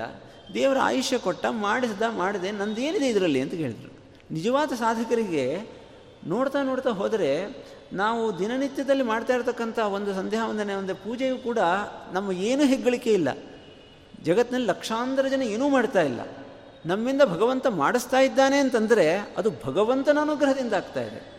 ಇವತ್ತಿಂಥ ಘೋರ ಕಲಿಯುಗದಲ್ಲಿ ಒಂದು ದೇವರ ಹೆಸರು ಬರ್ತಾ ಇದೆ. ಹಣೆಯ ಮೇಲೆ ಒಂದಿಷ್ಟು ಚಿಹ್ನೆಗಳಿವೆ. ಏನೋ ಬಾಯಿಂದ ಸ್ವಲ್ಪ ನಾಮಗಳು ಬರ್ತಾ ಇವೆ ಅಂತಂದರೆ ಕೇವಲ ಹರಿವಾಯು ಗುರುಗಳ ಅನುಗ್ರಹ ಹೊರತು, ಅದರ ಹೊರತು ಇನ್ಯಾವುದೂ ಇಲ್ಲ. ಹೀಗೆ ಯೋಚನೆ ಮಾಡಬೇಕು. ಯಾವತ್ತು ಯಾವುದರಲ್ಲೂ ಕೂಡ, ಏ, ನಮ್ಮ ವಂಶ ಹೀಗಿದೆ. ನಮ್ಮ ಮನೆಯಲ್ಲಿ ಇಂಥ, ನಾವು ಇಂಥ ಮಕ್ಕಳಿಗೆ ಸಂಸ್ಕಾರ ಕೊಟ್ಟಿದ್ದೇವೆ, ಅದರಿಂದ ಹೀಗಾಗಿದ್ದ ಆಗಿದ್ದಾರೆ ಮಕ್ಕಳು ಅಂತ ಯೋಚನೆ ಮಾಡಿದರೆ, ಅದು ಅಶಾಸ್ತ್ರೀಯ. ಅದನ್ನು ಮಧ್ಯಗೆ ಭಟ್ಟರ ಆ ವ್ಯಕ್ತಿತ್ವವನ್ನು ಚಿತ್ರಿಸುವುದರ ಮೂಲಕ ನಾರಾಯಣ ಪಂಡಿತಾಚಾರ್ಯರು ತಿಳಿಸಿಕೊಟ್ಟಿದ್ದಾರೆ. ಮುಂದೆ ಆ ಹುಡುಗನ ಪ್ರತಿಭೆ ಅವರ ತಂದೆಗೆ ಗಮನಕ್ಕೆ ಬರೋ ಥರ ಒಂದು ಘಟನೆ ನಡೀತು. ಎಷ್ಟು ಆಶ್ಚರ್ಯ ನೋಡಿ. ಪ್ರವಚನ ಮಾಡ್ತಾ ಇದ್ದಾರೆ. ಇವತ್ತು ಪ್ರವಚನ ಮಾಡೋರಿಗೆಲ್ಲ ಒಂದು ದೊಡ್ಡ ಪಾಠ. ಏನು ಪ್ರವಚನ? ಓದಿಗೆ ವಿಷಯಗಳು ಬರ್ತಾ ಇವೆ. ಇವತ್ತು ನಾವು ಅರ್ಥ ಆದರೆ ಹೇಳೋದು, ಯಾವುದೋ ಅರ್ಥ ಆಗಲಿಲ್ಲ ಅಂದರೆ ಅದನ್ನು ಬಿಟ್ಟು ಮುಂದೆ ಹೇಳ್ತಾ ಹೋಗೋದು. ಏನು ಪ್ರವಚನ ಅಂತಂದರೆ ಏನು? ಒಂದು ಗಂಟೆ ಹೇಳಲಿಕ್ಕೆ ಏನಾಗಬೇಕಾಗಿದೆ ಅನ್ನೋ ಥರ. ಆದರೆ ಆ ವಾಸುದೇವ ಆವತ್ತಿನ ಒಂದು ಸಂದರ್ಭದಲ್ಲಿ ಅಪ್ಪನನ್ನು ಪಾಠ ಹೇಳಬೇಕಾದ್ರೆ ಊದಕ್ಕೆ ಅನೇಕ ವೃಕ್ಷಗಳ ಹೆಸರು ಬಂತಂತೆ. ಅದರಲ್ಲಿ ಅವರು ಎಲ್ಲನೂ ಹೇಳ್ತಾ ಇದ್ದಾರೆ, ಒಂದು ಲಿಕ್ಕುಚ ಅನ್ನೋ ಹೆಸರು ಗೊತ್ತಾಗಲಿಲ್ಲ. ಬಿಟ್ಬಿಟ್ಟು ಮುಂದೆ ಹೋದರು. ಅಪಾಪ ಆ ಲಿಕ್ಕುಚ ಅನ್ನೋ ಶಬ್ದ ಅರ್ಥ ಹೇಳಲಿಲ್ಲ ನೀನು. ಅವ್ರು ಏನು ಮಗು ಕೇಳುತ್ತೆ ಅಂತ ಹೇಳಿ ಮತ್ತೆ ಮುಂದೆ ಹೇಳ್ತಾ ಹೋಗಿದ್ದಾರೆ. ಅಪ್ಪ ಅಪ್ಪ, ನಾನು ಕೇಳಿದೆ, ನೀನೇನು ಹೇಳ್ತಾನೆ ಇಲ್ಲ. ಲಿಕ್ಕುಚ ಶಬ್ದಕ್ಕೆ ಏನು ಅರ್ಥ ಅಂತ. ಅವಾಗ, ಓ, ಇಲ್ಲ, ನಂಗೆ ಗೊತ್ತಿಲ್ಲ ಅಂತಂದ್ರಂತೆ. ಆ ಹೆಬ್ಬೆಲಸಲ್ವಾ ಅದಕ್ಕೆ ಅಂತ ಅದರ ಅರ್ಥವನ್ನು ಹೇಳಿದಂತೆ ಅವರ ತಂದೆಗೂ ಬಹಳ ಆಶ್ಚರ್ಯ ಆಯಿತು. ಎಲ್ಲಿಂದ ಕಲಿತಾ ಇವನು? ನಾನು ನನಗೆ ಗೊತ್ತಿಲ್ಲ. ನಾನು ಹೇಳ್ಕೊಟ್ಟಿದ್ದೀನಾ? ಇಲ್ಲ. ಯಾ, ಎಲ್ಲಿಂದ, ಎಲ್ಲಿ ಓದಿ ಕಲಿತಾ ಅಂತ ಗೊತ್ತಾಗಲಿಲ್ಲ. ಈ ಘಟನೆ ಎಲ್ಲ ನಡೆದ ಮೇಲೆ ಅವರನ್ನು ಯೋಚನೆ ಮಾಡಿದರಂತೆ. ಈ ಹುಡುಗ ತುಂಬ ಪ್ರತಿಭಾವಂತ ಇದ್ದಾನೆ. ಇಂಥ ಅನೇಕ ಘಟನೆಗಳು. ಎರಡು ಘಟನೆಗಳನ್ನು ಮಾತ್ರ ಉಲ್ಲೇಖ ಮಾಡಿದ್ದಾರೆ. ಬಹುವಿಧೈಶ್ಚರಿತೈರಿತಿ ಚಾರುಭಿ. ಅವನ ಪ್ರತಿಭೆ, ಅವನ ಜ್ಞಾನ, ಧಾರಣ ಶಕ್ತಿ ಇನ್ನೆಲ್ಲ ಗಮನಿಸಿದ ಮೇಲೆ ಅದನ್ನು ಇಲ್ಲಿ ಉಲ್ಲೇಖ ಮಾಡಿಲ್ಲ. ಅಣುಮಧ್ವಚರಿತ ಅಂತ ಹೇಳಿ ವಾಯುಪ್ರೋಕ್ತವಾದದ್ದು ಅಂತ ಒಂದು ಹೇಳ್ತಾರೆ. ಅದರಲ್ಲಿ ಐದನೇ ವರ್ಷಕ್ಕೇನೆ ತಂದೆ ಉಪನಯನ ಮಾಡಬೇಕು ಅಂತ ತೀರ್ಮಾನ ಮಾಡಿದರು ಅಂತ ಹೇಳ್ತಾರೆ. ಅದು ಹೇಗೆ ಐದನೇ ವರ್ಷಕ್ಕೆ ಮಾಡಬಹುದಾ? ಗರ್ಭಾಷ್ಟಮ ಅಂತ ಹೇಳ್ತಾರೆ. ಏಳನೇ ವಯಸ್ಸು ಅದಕ್ಕಿಲ್ಲ. ಧರ್ಮಶಾಸ್ತ್ರದಲ್ಲಿ ಹೇಳಿದ್ದಾರೆ. ಹುಡುಗ ತುಂಬ ಪ್ರತಿಭಾವಂತನಾಗಿದ್ದರೆ ಐದನೇ ವರ್ಷಕ್ಕೆ ಉಪನಯನ ಮಾಡಬಹುದು ಅಂತ ಹೇಳಿ. ಹಾಗೆ ಐದು, ಆರು ಆ ವಯಸ್ಸಿನಲ್ಲಿ ಅವರು ಉಪನಯನ ಮಾಡಬೇಕು ಅಂತ ತೀರ್ಮಾನ ಮಾಡಿದರಂತೆ. ಉಪನಯನ ಹೇಗೆ ಮಾಡಬೇಕು ಅನ್ನೋದಕ್ಕೂ ಮಧ್ಯಗೇಹ ಭಟ್ಟರು ಒಂದು ಪಾಠ ಹೇಳಿಕೊಟ್ಟಿದ್ದಾರೆ. ಮೊದಲನೇ ವಿಷಯ ಅಂತಂದರೆ ಮುಹೂರ್ತ ಮದೂಷಣಂ ಒಂದು ಒಳ್ಳೆ ಮುಹೂರ್ತವನ್ನು ತೀರ್ಮಾನ ಮಾಡಿದರು ಅಂತ. ಇದು ಸ್ವಲ್ಪ ಗಮನಿಸಬೇಕಾದಂಥದ್ದು ಅನೇಕ ಜನರಿಗೆ, ಅನೇಕ ಕುಟುಂಬಗಳಲ್ಲಿ ಈ ಜ್ಯೋತಿಷ್ಯದ ಬಗ್ಗೆ ಅಷ್ಟು ಸಂಪರ್ಕ ಇರೋದಿಲ್ಲ. ಏನೋ ಒಂದು ಮುಹೂರ್ತ, ಒಂದು ಸಾಮಾನ್ಯ ಅದರ ಬಗ್ಗೆ ಒಂದು ಹಗುರವಾದ ಭಾವನೆ ಇರುತ್ತೆ. ಒಂದು ಮುಹೂರ್ತ ಇಡಬೇಕು. ಅದು ಒಂಬತ್ತು ಮುಕ್ಕಾಲು ಅಂತ ಕೊಟ್ಟಿದ್ದರೆ ಒಂದು ಸ್ವಲ್ಪ ಹೆಚ್ಚು ಕಡಿಮೆ ಆಗಿ ಒಂಬತ್ತು ಮುಕ್ಕಾಲು ಮತ್ತು ಐವತ್ತು, ಹತ್ತು ಗಂಟೆ, ಹತ್ತು ಹದಿನೈದು ಆದ್ರೂ ಏನು ನಡೀತಾ ಇರುತ್ತೆ ಮಾತೃಭೋಜನ ಅದು, ಅದರ ವೈಭವ ಅದರಲ್ಲೇ ತೊಡಗಿರುತ್ತೆ. ಆದರೆ ಧರ್ಮಶಾಸ್ತ್ರ ಹೇಳುತ್ತೆ, ಒಂದು ಮಗು ಹುಟ್ಟತಕ್ಕಂತಹ ಸಮಯ ತಂದೆ, ತಾಯಿ, ಮಗು ಯಾರ ಕೈಯಲ್ಲೂ ಇಲ್ಲ. ಆ ಮಗು ಹುಟ್ಟಿದ ಸಮಯದಿಂದ ಅದರ ಭವಿಷ್ಯದ ಅನೇಕ ಅಂಶಗಳು ತೀರ್ಮಾನ ಆಗ್ತವೆ. ಅದರ ಬಗ್ಗೆ ನಂಬಿಕೆ ಇಲ್ಲ ಅಂತಂದರೆ ಅಂತಹ ಉತ್ತಮ ಜ್ಯೋತಿಷಿಗಳನ್ನು ನೋಡಿದರೆ ಅಂತಹ ಜ್ಯೋತಿಷ್ಕರನ್ನು ಹತ್ತಿರದಿಂದ ನೋಡಿದರೆ ಆ ಜ್ಯೋತಿಷ್ಶಾಸ್ತ್ರದ ಪ್ರಾಮಾಣ್ಯ ಅದು ಸಿದ್ಧ ಆಗುತ್ತೆ. ಢೋಂಗಿ ಜ್ಯೋತಿಷಿಗಳಿದ್ದಾರೆ, ಅದೆಲ್ಲ ಬೇರೆ ವಿಷಯ. ಅಂತೂ ಅದರ ಪ್ರಾಮಾಣ್ಯವನ್ನು ಒಪ್ಪಿಕೊಂಡು ಮುಂದೆ ಹೊರಟಾಗ ಜ್ಯೋತಿಷ್ಯ ಶಾಸ್ತ್ರದ ಮೂಲಕ ಜಾತಕದಲ್ಲಿ ಅನೇಕ ದೋಷಗಳು ಕಂಡುಬರ್ತವೆ ಆಗ ಅದನ್ನು ಪರಿಹಾರ ಮಾಡಲಿಕ್ಕೆ ಜೀವನದಲ್ಲಿ ಅನೇಕ ಸಂದರ್ಭಗಳು ಒದಗಿ ಬರ್ತವೆ. ಕೆಲವು ಮಕ್ಕಳಿಗೆ ಆರೋಗ್ಯದ ಸಮಸ್ಯೆ ಇರಬಹುದು, ಬುದ್ಧಿಶಕ್ತಿಯ ಸಮಸ್ಯೆ ಇರಬಹುದು, ವಕ್ತೃತ್ವದ ಸಮಸ್ಯೆ ಇರಬಹುದು. ಅದನ್ನೆಲ್ಲ ಪರಿಮಾರ್ಜನೆ ಮಾಡಿಕೊಳ್ಳಿಕ್ಕೆ ಈ ಜೀವನದಲ್ಲಿ ನಡೀತಕ್ಕಂತಹ ಬೇರೆ ಬೇರೆ ಸಂಸ್ಕಾರಗಳು, ಅದರಲ್ಲೂ ಕೂಡ ಮುಹೂರ್ತ ಅತ್ಯಂತ ಅದ್ಭುತವಾದಂತಹ ಸಮಯ. ಅದನ್ನು ತುಂಬ ಒಳ್ಳೆಯ ಮುಹೂರ್ತದಲ್ಲಿ ಮಾಡಿದಾಗ ಆ ಹುಡುಗರ ಜೀವನದಲ್ಲಿ ಪರಿವರ್ತನೆಯೇ ಆಗಿ ಹೋಗುತ್ತೆ ಇಂಥ ಬೇಕಾದಷ್ಟು ಉದಾಹರಣೆಗಳನ್ನು ನಾವು ನೋಡ್ತೀವಿ ಹೇಳಿ ಇವತ್ತಿನವರು ಕೂಡ ಹೇಳ್ತಾ ಇದ್ದಾರೆ. ಉಪನಯನ ಅಂತ ಒಂದು ಪುಸ್ತಕ ಬರೆದಿದ್ದಾರೆ. ನಮ್ಮ ವಿದ್ಯಾಪೀಠದ ಪ್ರಾಂಶರ ಪಾಲರಾದಂಥ ಸತ್ಯನಾರಾಯಣಾಚಾರ್ಯನವರು. ಅನೇಕ ವರ್ಷಗಳ ಹಿಂದೆನೇ ಬರೆದಿದ್ದಾರೆ. ಅದರಲ್ಲಿ ಈ ಮುಹೂರ್ತದ ಬಗ್ಗೆಯೂ ಹೇಳ್ತಾ ಅವರು ಅನೇಕ ಉದಾಹರಣೆಗಳನ್ನು ಹೇಳ್ತಾರೆ. ಈ ಥರ ಆಗಿದ್ದು ನಾವೇ ನೋಡಿದ್ದೇವೆ ಅಂತ. ಇವತ್ತಿಗೂ ಉದಾಹರಣೆ ಕಾಣುತ್ತೆ. ಮಧ್ಯಗೆ ಭಟ್ಟರು ಅವತ್ತು ಮಾಡಿ ತೋರಿಸಿದ್ದಾರೆ. ಅದನ್ನು ನಾರಾಯಣ ಪಂಡಿತಾಚಾರ್ಯ ಉಲ್ಲೇಖ ಮಾಡ್ತಾರೆ. ಇದನ್ನು ವಿದ್ಯಾಮಾನ್ಯ ತೀರ್ಥರು ಹೇಳ್ತಾ ಇದ್ದರು ಜ್ಯೋತಿಷ್ಯ ಅಂತ ಬಂದಾಗ, ಇಲ್ಲ, ವಿವಾಹ, ಉಪನಯನ ಸಂದರ್ಭದಲ್ಲಿ ಮುಹೂರ್ತ ಇಡಬೇಕು. ಆ ಮುಹೂರ್ತಕ್ಕೆ ಯಾವ ಕಾರ್ಯ ನಡೀಬೇಕು ಅಂತ ಶಾಸ್ತ್ರದಲ್ಲಿ ಹೇಳಿದ್ದಾರೆ. ಅದಕ್ಕೆ ಪ್ರಯತ್ನ ಮಾಡಬೇಕು. ಎಷ್ಟೋ ಸಲ ಮದುವೆಗಳಲ್ಲಿ ಗೌರಿ ಪೂಜೆನೇ ತಡ ಆಗಿಬಿಟ್ಟಿರುತ್ತೆ. ಏನೇನು ಏನೇನು ಯಾವುದೋ ಕಾರಣಕ್ಕೆ ತಡ ಆಗಿಬಿಟ್ಟು ಅವರು ಹತ್ತು ಗಂಟೆ ಅಂತ ಮುಹೂರ್ತ ಕೊಟ್ಟಿದ್ದರೆ ತಡ ಆಗಿದೆ. ಅವಾಗ ಹೇಳ್ತಾರೆ, ನೀವು ಎಲ್ಲವನ್ನು ವೇಗವಾಗಿ ಮಾಡಿರಿ, ಸಂಕ್ಷಿಪ್ತವಾಗಿ ಮಾಡಿರಿ. ವೇಗವಾಗಿ ಮಾಡಿರಿ. ಆ ಮುಹೂರ್ತವನ್ನು ಸಾಧಿಸಿರಿ. ಅದಕ್ಕೆ ಬಹಳ ಮಹತ್ವ ಇದೆ ಅಂತ ಅದನ್ನು ಇಲ್ಲಿ ಹೇಳ್ತಾರೆ. ಇದು ಒಂದನೇ ವಿಷಯ. ಎರಡನೇ ವಿಷಯ, ಅವರು ಉಪನಯನದಲ್ಲಿ ಯಾವುದಕ್ಕೆ ಗಮನ ಕೊಟ್ಟರು ಅಂತಂದರೆ, ದ್ವಿಜಕುಲಾಕುಲ ಮುತ್ಸವ ಮಾತನು ಉಪನಯನಕ್ಕೂ ವಿವಾಹಕ್ಕೂ ಒಂದು ವ್ಯತ್ಯಾಸ ಇದೆ. ಇವತ್ತನ್ನು ದೊಡ್ಡದಾಗಿ ನಡೀತಕ್ಕಂಥ ಎರಡು ಕಾರ್ಯಕ್ರಮ.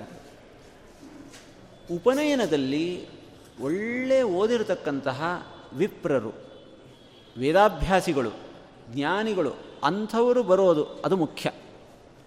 ವಿವಾಹದಲ್ಲಿ ಅವರು ಮಾತ್ರ ಅಲ್ಲ, ಅವರು ಮುಖ್ಯವೇ. ಅದರ ಜೊತೆಗೆ ಉಳಿದ ಬಂಧುಗಳ ಅನುಕೂಲ, ಅನಾನುಕೂಲ ಅದನ್ನೂ ನೋಡಬೇಕು. ಇದು ಧರ್ಮಶಾಸ್ತ್ರದಲ್ಲಿ ಹೇಳಿದ್ದಾರೆ. ಉಪನಯನಕ್ಕೆ ನಾವು ಎಲ್ಲೋ ದೂರ ಹೋಗಿ ಆಚಾರ್ಯರ ಸನ್ನಿಧಾನದಲ್ಲಿ, ಗುರುಗಳ ಸನ್ನಿಧಾನದಲ್ಲಿ, ನಮ್ಮ ಪರಂಪರಾಗತವಾದಂತಹ ಕುಲದೇವರ ಸನ್ನಿಧಾನದಲ್ಲಿ ಮಾಡೋದಕ್ಕೆ ಅನುಕೂಲ ಇದೆ. ಬಹಳ ಚೆನ್ನಾಗಿರುತ್ತೆ. ಆದರೆ ಅಲ್ಲಿಗೆ ಬಂಧುಗಳು ಬರೋದಿಲ್ಲ. ನೋಡಬೇಕಾಗಿಲ್ಲ ಅಂತ ಹೇಳ್ತಾರೆ. ನಿಮಗೆ ಎಲ್ಲಿ ಜ್ಞಾನಿಗಳು ಸಿಗ್ತಾರೋ, ಒಬ್ಬರಾದರೂ ಕರ್ಕೊಂಡು ಹೋಗಿ ಒಂದು ಇಬ್ಬರು ಜನರನ್ನು ಒಳ್ಳೆಯ ವೇದಜ್ಞರನ್ನು ಕರ್ಕೊಂಡು ಹೋಗಿ, ಅಂತಹ ಒಳ್ಳೆಯ ಸ್ಥಳದಲ್ಲಿ ಅವರ ಸನ್ನಿಧಾನದಲ್ಲಿ ಮಾಡ್ತಕ್ಕಂಥದ್ದು ಬಹಳ ಮುಖ್ಯ. ಅದಕ್ಕೆ ಅವರು ಒತ್ತು ಕೊಟ್ಟರು ಅವತ್ತು ಅವರ ಉಪನಯನಕ್ಕೆ ಸುತ್ತಮುತ್ತಲಿನ ಅನೇಕ ಜನ ಒಳ್ಳೆಯ ವಿದ್ವಾಂಸರನ್ನು ಕರೆಸಿದ್ದಾರೆ. ಮಧ್ವ ವಿಜಯದಲ್ಲಿ ಹೇಳ್ತಾರೆ, ಆಚಾರ್ಯರು ಮುಂದೆ ಸಂಚಾರ ಮಾಡ್ತಾ ಊರೂರು ಹಳ್ಳಿ ಹಳ್ಳಿಗಳಿಗೆ ಹೋದರೆ ಅಲ್ಲಿ ಅನೇಕ ಜನ ವಿದ್ವಾಂಸರು ಸೇರ್ತಿದ್ದರು ಅಂತ. ಭಾಳ ಬೇಡ, ನೂರು ವರ್ಷಗಳ ಹಿಂದೆ ಕುಂಭಕೋಣ ಊರಿನಲ್ಲಿ ಅಗ್ರಹಾರ ಅಂತ ಹೇಳಿ ನೂರಾರು ಜನ ವೇದ ಪಂಡಿತರ, ಶಾಸ್ತ್ರ ಪಂಡಿತರ ಮನೆಗಳಿದ್ದವು ಅಂತ. ಇವತ್ತು ಅಲ್ಲಿ ವಿಜೇಂದ್ರ ವೃಂದಾವನ ಇರೋದರಿಂದ ಅದಕ್ಕೆ ಪೂಜೆಗೋಸ್ಕರ ಅಂತ ನಾಲ್ಕು ವೃಂದ, ನಾಲ್ಕು ಬ್ರಾಹ್ಮಣರ ಮನೆಗಳಿವೆ ಅನ್ನೋ ಸ್ಥಿತಿ ಬಂದಿದೆ. ಇರಲಿ, ಅಂತೂ ಅವತ್ತಿನ ಕಾಲದಲ್ಲಿ ಅಲ್ಲಲ್ಲಿ ಇರ್ತಿದ್ದರು ದೂರ ದೂರದಲ್ಲಿ ಇರ್ತಿದ್ರು ಅವ್ರನ್ನೆಲ್ಲ ಕರೆಸಿ ಬಹಳ ಉತ್ಸವ, ಬಹಳ ಶಾಸ್ತ್ರೀಯವಾಗಿ ಉತ್ಸಾಹದಿಂದ ಆ ಕಾರ್ಯವನ್ನು ನಡೆಸಿದ್ದಾರೆ. ಉಪನಯನದಲ್ಲಿ ಅಗ್ನಿ ಪ್ರತಿಷ್ಠೆ ಮಾಡಿ ಅದಕ್ಕೆ ಆಹುತಿಗಳನ್ನೆಲ್ಲ ಕೊಡತಕ್ಕಂತಹದ್ದು ಗಾಯತ್ರಿ ಉಪದೇಶ, ಅದನ್ನೆಲ್ಲ ಮಾಡಿದ್ದಾರೆ. ತಲೆಯನ್ನು ವಪನ ಮಾಡಿಸಿ ಒಳ್ಳೆ ಭದ್ರಿ, ಭದ್ರಾಕರಣವನ್ನು ಮಾಡಿದ್ದಾರೆ. ಅದೆಲ್ಲ ನಡೆದಿದೆ. ಉಪನಯನದ ಕೊನೆಯ ಭಾಗದಲ್ಲಿ ಒಂದು ಉಪದೇಶ ಅಂತಿದೆ. ಬ್ರಹ್ಮಚಾರಿಗೆ, ನೋಡು, ಇನ್ನು ಮೇಲೆ ನೀನು ಹೀಗೆ ಹೀಗಿರಬೇಕು ಇಂತಿಂಥ ಕೆಲಸವನ್ನು ಮಾಡಬೇಕು. ಇಷ್ಟು ದಿವಸ ನೀನು ಎಲ್ಲ, ಎಲ್ಲಿ ಬೇಕಲ್ಲಿ ನಿಂತು ತಿಂದಿದ್ದು, ಎಲ್ಲಿ ಬೇಕಲ್ಲಿ, ಹೇಗೆ ಬೇಕು ಹಾಗೆ ಮೂತ್ರ ವಿಸರ್ಜನೆ ಮಾಡಿ, ಹೇಗೆ ಬೇಕಾಗಿ ಬಂದಿದ್ದು, ಅವೆಲ್ಲ ಮುಗೀತು. ಇನ್ಮೇಲೆ ಕಟ್ಟುನಿಟ್ಟಾಗಿರಬೇಕು, ಬೆಳಿಗ್ಗೆ ಬೇಗ ಏಳಬೇಕು, ಸಂಧ್ಯಾವಂದನೆ ಮಾಡಬೇಕು, ಸಂಧ್ಯಾವಂದನೆ ಮಾಡದೆ ಏನು ಒಂದು ಹಾಲನ್ನು ಕುಡಿಯೋ ಹಾಗಿಲ್ಲ. ಹೀಗೆ ಆ ಎಲ್ಲ ಉಪದೇಶವನ್ನು ಮಾಡುತ್ತಿದ್ದಾರೆ. ಜೊತೆಗೆ ಮುಖ್ಯವಾಗಿ ಇವತ್ತಿನಿಂದ ನೀನು ಸಂಧ್ಯಾವಂದನೆ ಅಗ್ನಿ ಕಾರ್ಯವನ್ನು ಮಾಡಬೇಕು. ಗುರುಗಳಿಗೆ ಪ್ರತಿನಿತ್ಯ ನಮಸ್ಕಾರ ಮಾಡಬೇಕು, ಅವರ ಹತ್ರ ಶಾಸ್ತ್ರಾಭ್ಯಾಸ ಮಾಡಬೇಕು ಅಂತ. ಅದನ್ನೆಲ್ಲ ನೋಡಿ ವಾಯುದೇವರ ಮೂಲ ರೂಪ ತಿಳಿದಂತಹ ದೇವತೆಗಳು ಆಶ್ಚರ್ಯಪಡ್ತಾ ಇದ್ದರಂತೆ ಮೇಲೆ ನಿಂತು ಏನಿದು ಆಶ್ಚರ್ಯ? ಜಗದ್ಗುರುಗಳಿಗೆ ಉಪದೇಶ ಮಾಡ್ತಿದ್ದಾರಲ್ಲ ಅಂತ. ಅವತ್ತಿನಿಂದ ಒಟ್ಟು ಕೌಪಿನ ಹಾಕ್ಕೊಂಡು ಓಡಾಡೋದು ಶುರು ಆಗೋಯ್ತು ಐದು ವರ್ಷದ ಮಗು, ಕೌಪಿನ ಬೆಳಿಗ್ಗೆ ಸ್ನಾನ ಆಯಿತು ಅಂದರೆ ಕೌಪಿನ ಹಾಕ್ಕೊಂಡು ಓಡಾಡಬೇಕು. ಸ ಪಟಖಂಡಂ ಅಕಿಂಚನವತ್ ಕ್ವಚಿತ್ ಸ್ವವಿಭವ ಅನುಚಿತಂ ಚರಣಾಧಿಕಂ. ಅದನ್ನು ಕೂಡ ದೇವತೆಗಳು ನಿಂತು ನೋಡಿ ಆಶ್ಚರ್ಯಪಡ್ತಾ ಇದ್ದರಂತೆ ಇಡೀ ಅವತಾರಗಳೆಲ್ಲ ನಡೆದಾಗ ದೇವತೆಗಳಿಗೆ ನಮಗೆ ಯಾರಾದರೂ ಪರಿಚಯದವರು ನಾಟಕದಲ್ಲಿ ಪಾತ್ರ ವಹಿಸ್ತಾ ಇದ್ದರೆ ಅಯ್ಯೋ ನೋಡಿ ನಮ್ಮವರು ಹೆಂಗೆ ಮಾಡ್ತಾ ಇದ್ದಾರೆ, ಹೆಂಗೆ ಮಾಡ್ತಿದ್ದಾರೆ ಅಂತ ಆಶ್ಚರ್ಯಪಡ್ತೀವಲ್ಲ ಹಾಗೆ ದೇವತೆಗಳು ಮೇಲಿನಿಂದ ಭಗವಂತನ ಅವತಾರ, ವಾಯುದೇವರ ಹಿರಿಯರ ಅವತಾರ ಆದಾಗ ನೋಡ್ತಾ ಇರ್ತಾರಂತೆ. ಅಯ್ಯೋ ನೋಡ್ರಿ, ಮೂರು ಲೋಕದ ಒಡೆಯ ವಾಯುದೇವರು ಒಂದು ಕೌಪಿನ ಹಾಕ್ಕೊಂಡು ಓಡಾಡ್ತಿದ್ದಾರೆ ಅಂತ ಅವರು ಆಶ್ಚರ್ಯ ಪಡ್ತಾ ಇದ್ದರು ಹೀಗೆ ನಡೆದಿದೆ. ಹೇಗೆ ದೇವತೆಗಳಿಗೆ ಮೂಲರೂಪ ಗೊತ್ತಾಗುತ್ತೋ ಹಾಗೆ ದೈತ್ಯರಿಗೂ ಕೂಡ ಮೂಲರೂಪ ಗೊತ್ತಿರುತ್ತೆ ಅಂತಹ ಕೆಲವು ವಿಶಿಷ್ಟ ದೈತ್ಯರು ಇರ್ತಾರೆ. ವಾಯುದೇವರು ಬಂದಿದ್ದಾರೆ, ಏನೋ ನಮಗೆ ತೊಂದರೆ ಆಗುತ್ತೆ ಅನ್ನೋದನ್ನು ಯೋಚನೆ ಮಾಡಿ ಸಣ್ಣ ವಯಸ್ಸಿನಲ್ಲೇ ಮುಗಿಸಿಬಿಡಬೇಕು ಅಂತ ಯೋಚನೆ ಮಾಡಿ ಹಾವಿನ ರೂಪದಲ್ಲಿ ಅವರ ಪಾಜಕ ಕ್ಷೇತ್ರದಲ್ಲಿ ಬಂದು ಕಚ್ಚಲಿಕ್ಕೆ ಬಂದಾಗ ವಾಸುದೇವ ಅದರ ತಲೆಯ ಮೇಲೆ ತನ್ನ ಹೆಬ್ಬೆರಳನ್ನು ಇಟ್ಟು ಒತ್ತಿ ಅದನ್ನಲ್ಲಿ ಕೊಂದುಬಿಟ್ಟನಂತೆ ಇಲ್ಲಿ ಇಷ್ಟೇ ಘಟನೆಯನ್ನು ಹೇಳ್ತಾರೆ. ಅದನ್ನು ಸಂಪ್ರದಾಯ ಪದ್ಧತಿಯಲ್ಲಿ ಹೇಳ್ತಾ, ಇವತ್ತಿಗೂ ಕೂಡ ಆ ಸ್ಥಳ ಇದೆ ಅಂತ ಹೇಳಿದ್ದಾರೆ. ಇತ್ತೀಚೆಗೆ ಅದನ್ನು ತುಂಬ ಬೆಳೆಸಿಬಿಟ್ಟು ಅದು ಎದ್ದು ಕಾಣುವ ಹಾಗೆ ಅದನ್ನು ಐತಿಹಾಸಿಕ ವಿಷಯವನ್ನು ದಾಖಲೆ ಮಾಡಿದ್ದಾರೆ.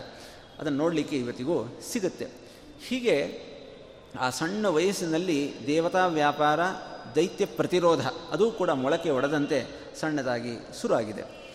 ಒಂದು ಆರೂವರೆ, ಏಳು ವರ್ಷ ಆದಾಗ ಗುರುಕುಲಕ್ಕೆ ಕಳಿಸ್ತಕ್ಕಂಥ ಪದ್ಧತಿ, ಇವತ್ತು ಪಾಜಕ ಮತ್ತು ಉಡುಪಿ ಏನಿದೆ, ಅದರ ಸ್ವಲ್ಪ ಮಧ್ಯದಲ್ಲಿ ದಂಡತೀರ್ಥ ಅಂತ ಒಂದು ಊರು, ಅದು ಉಡುಪಿ, ಮಂಗಳೂರು ಹೈವೇಯಲ್ಲೇ ಸಿಗುತ್ತೆ. ಅಲ್ಲಿ ಒಬ್ಬರು ತೋಟಂತಿಲ್ಲಾಯರು ಅಂತ, ತೋಟದ ಮಧ್ಯೆ ಇದ್ದವರು ಅಂತ, ಅದರ ಹೆಸರು. ಅವರು ಗುರುಕುಲವನ್ನು ನಡೆಸ್ತಾ ಇದ್ದರು, ಸುತ್ತಮುತ್ತಲಿದ್ದಂತಹ ವಿದ್ಯಾರ್ಥಿಗಳೆಲ್ಲ ಅಲ್ಲಿಗೆ ಬಂದು ಅಧ್ಯಯನ ಮಾಡ್ತಾ ಇದ್ದರು.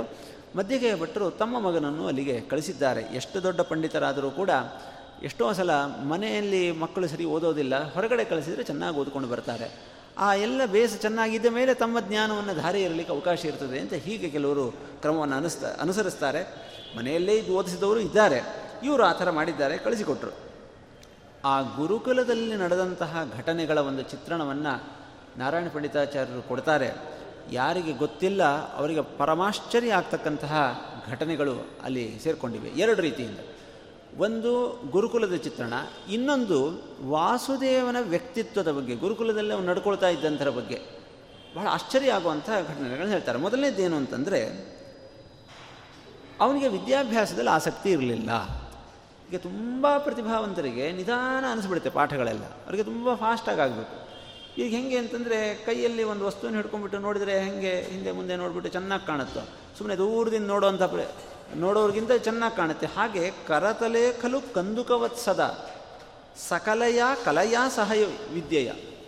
ಒಂದು ವಿದ್ಯೆ ಅಂತ ತಗೊಂಡ್ರೆ, ಒಂದು ವೇದ ಉಚ್ಚಾರಣ ಅಂತ ತಗೊಂಡ್ರೆ ಅದಕ್ಕೆ ಸಂಬಂಧಪಟ್ಟಂತೆ ಎಲ್ಲ ವಿಷಯ ಗೊತ್ತಿದೆ. ಒಂದು ಸಲ ಅವರಪ್ಪ ಹೇಳಿದ್ದು, ವಾಯುದೇವರು ಸರಿ, ಅದರ ಜೊತೆಗೆ ಅವತ್ತಿನ ಕಾಲದ ಅತ್ಯಂತ ಪ್ರತಿಭಾವಂತ ಹುಡುಗ ಅಂತಿದ್ದರೆ ಏನು ಗೊತ್ತಿರಬೇಕು ಎಲ್ಲ ಗೊತ್ತಿದೆ. ಹೀಗಾಗಿ ಗುರುಕುಲದ ಅಧ್ಯಯನದಲ್ಲಿ ಆಸಕ್ತಿ ಇರಲಿಲ್ಲ. ಇದು ಮೂಲ ಕಾರಣ. ಈ ಅನಾಸಕ್ತಿಯಿಂದ ಏನಾಗ್ತಿತ್ತು ಅಂತಂದರೆ ಆಟ ಜಾಸ್ತಿ ಆಗ್ತಾಯಿತ್ತು ಗುರುಕುಲದಲ್ಲಿ ಒಂದು ಆಟ, ಇನ್ನೊಂದು ಪಾಠ. ಊಟ ಸರಿ, ಆಟ ಪಾಠಗಳಲ್ಲಿ ಆಟ ಜಾಸ್ತಿ ಆಗಲಿ ಶುರುವಾಯಿತು. ಬರೀ ಸಣ್ಣ ವಯಸ್ಸಿನ, ತನ್ನ ವಯಸ್ಸಿನವ್ರ ಜೊತೆ ಅಲ್ಲ, ತನಗಿಂತ ವಯಸ್ಸಿನಲ್ಲಿ ದೊಡ್ಡವರಾದವ್ರ ಜೊತೆನೂ ಕೂಡ ಸಿಕ್ಕಾಪಟ್ಟೆ ಆಟ. ಅನಧಿಕೈರಧಿಕೈಶ್ಚ ವಯಸ್ಸಥೋ ಬಹುಬಿರ್ ಅಧ್ಯಯನೋಪರಾಮ ಅಂತಾರೆ. ಆದರೆ ಆಟ ಆಡ್ತಾ ಇದ್ದ ಸಮಯ ಮಾತ್ರ ಅಧ್ಯಯನ ಉಪರಮ ಅಂತಾರೆ. ಆ ಬೆಳಿಗ್ಗೆ ಪಾಠ ಮುಗೀತು, ಮಧ್ಯಾಹ್ನ ಪಾಠ ಅಂತಂದರೆ ಅದರ ಮಧ್ಯೆಯಲ್ಲಿ ಆಟ ಆಡೋದು.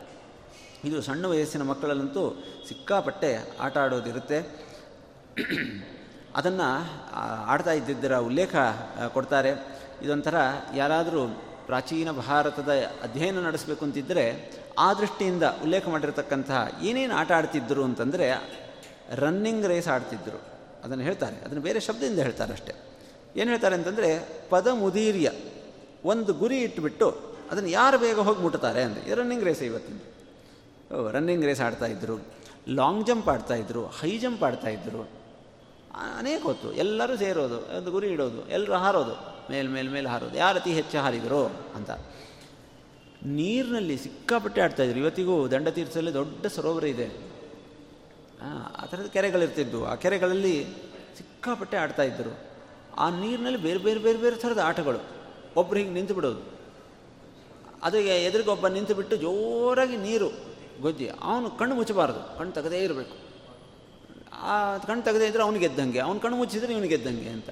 ಈ ವಾಸುದೇವನ ಜೊತೆಗೆ ಎಲ್ಲ ಆಟದಲ್ಲೂ ಮೊದಲು ಒಬ್ಬೊಬ್ಬರು ಬರ್ತಾ ಇದ್ರು, ಆಮೇಲೆ ಇಬ್ಬಿಬ್ಬರು ಮೂರು ಮೂರು ಜನ, ಎಷ್ಟು ಜನ ಏನು ಬಂದ್ರು ಎಲ್ಲರನ್ನು ಎಲ್ಲ ಆಟದಲ್ಲೂ ಮೀರಿಸ್ತಿದ್ದ ಅಂತ ಹೇಳ್ತಾ ಇದ್ದಾರೆ.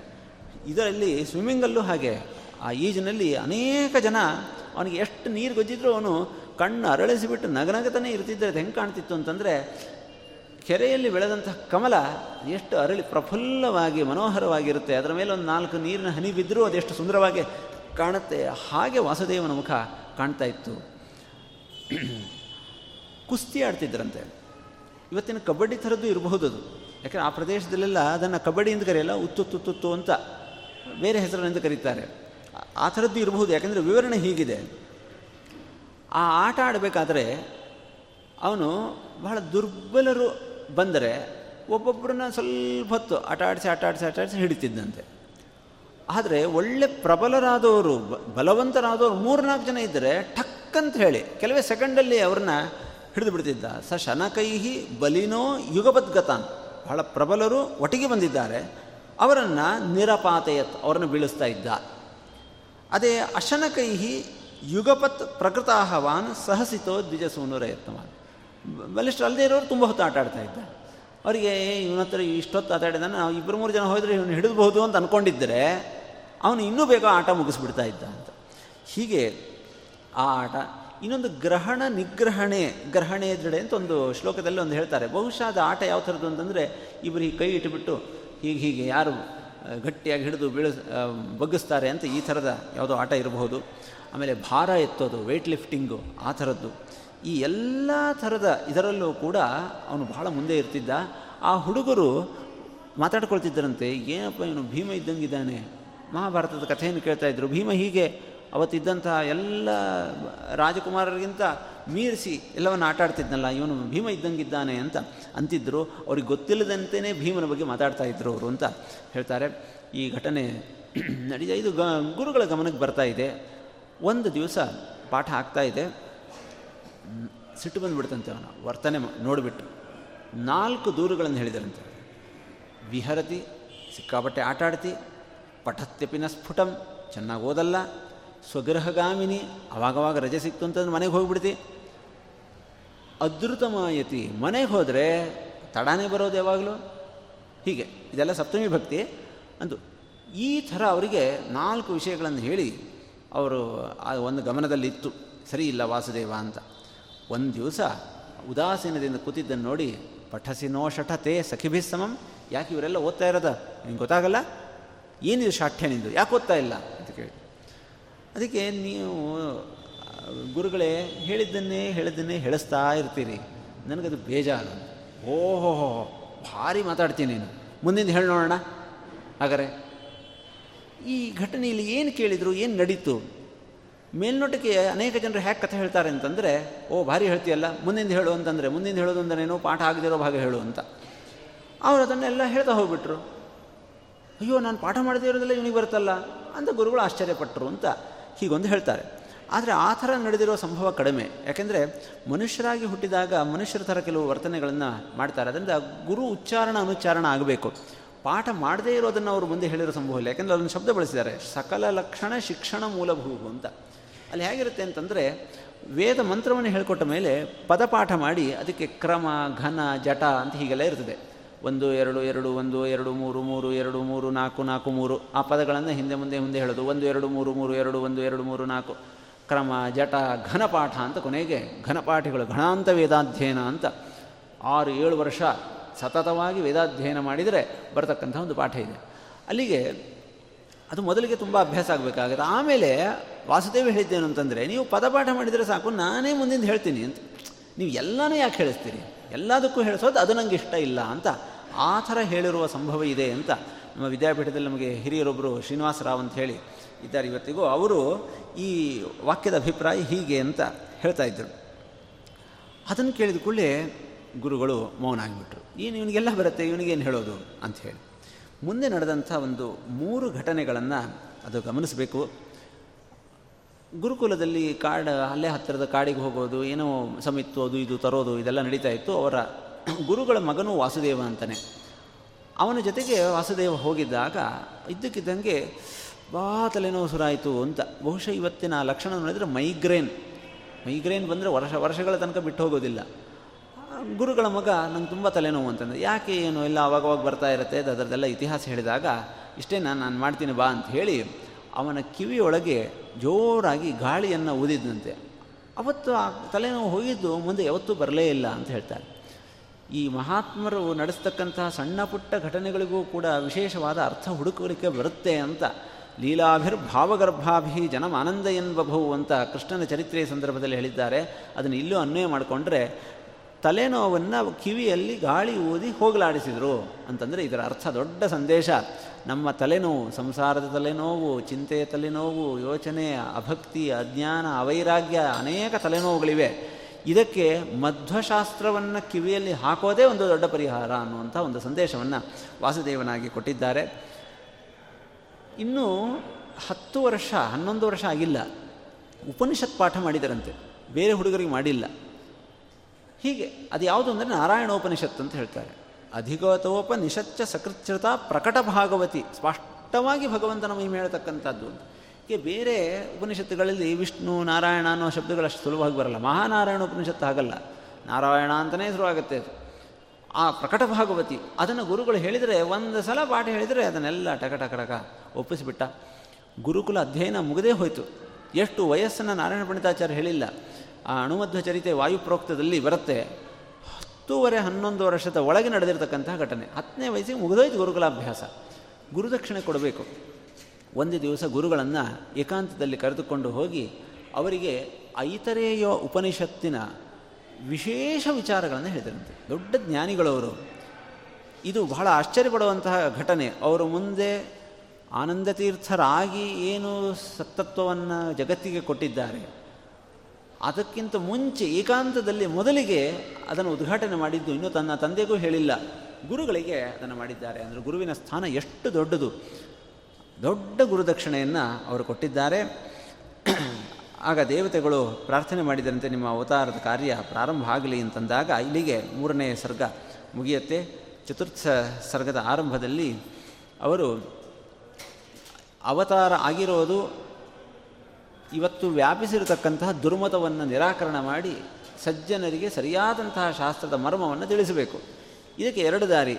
ಒಂದು, ರಾಜನಾಗಿ ಅಧಿಕಾರ ಸ್ಥಾನದಲ್ಲಿ ಕುಳಿತು ಮಾಡುವಂಥದ್ದು ಅದು ಬೇಡ. ಈ ಕಾಲಕ್ಕೆ ಅದು ಉಚಿತ ಅಲ್ಲ ಅಂತ ಯೋಚನೆ ಮಾಡಿ ಅದಕ್ಕೆ ದಂಡಧಾರಣ ಮಾಡಬೇಕಾಗತ್ತೆ, ಶಿಕ್ಷೆ ಕೊಡಬೇಕಾಗತ್ತೆ. ಬ್ರಾಹ್ಮಣನಾಗಿ ಅವತಾರೆ ಅದು ಬೇಡ. ಸನ್ಯಾಸಿಯಾಗಿ ನಾನು ತತ್ವಪ್ರಚಾರ ಮಾಡಬೇಕು ಅಂತ ಚಿಂತನೆ ಮಾಡಿದಂತೆ. ಆಮೇಲೆ ಮನೆಯಲ್ಲಿರೋ ಕಂಬ, ಎಲೆ, ಎಲ್ಲದಕ್ಕೂ ನಮಸ್ಕಾರ ಮಾಡಲಿಕ್ಕೆ ಶುರು ಮಾಡಿದಂತೆ. ಸಮಸ್ತ ಸಂವ್ಯಾಪಿನ ಆತ್ಮದಾಯಕಂ.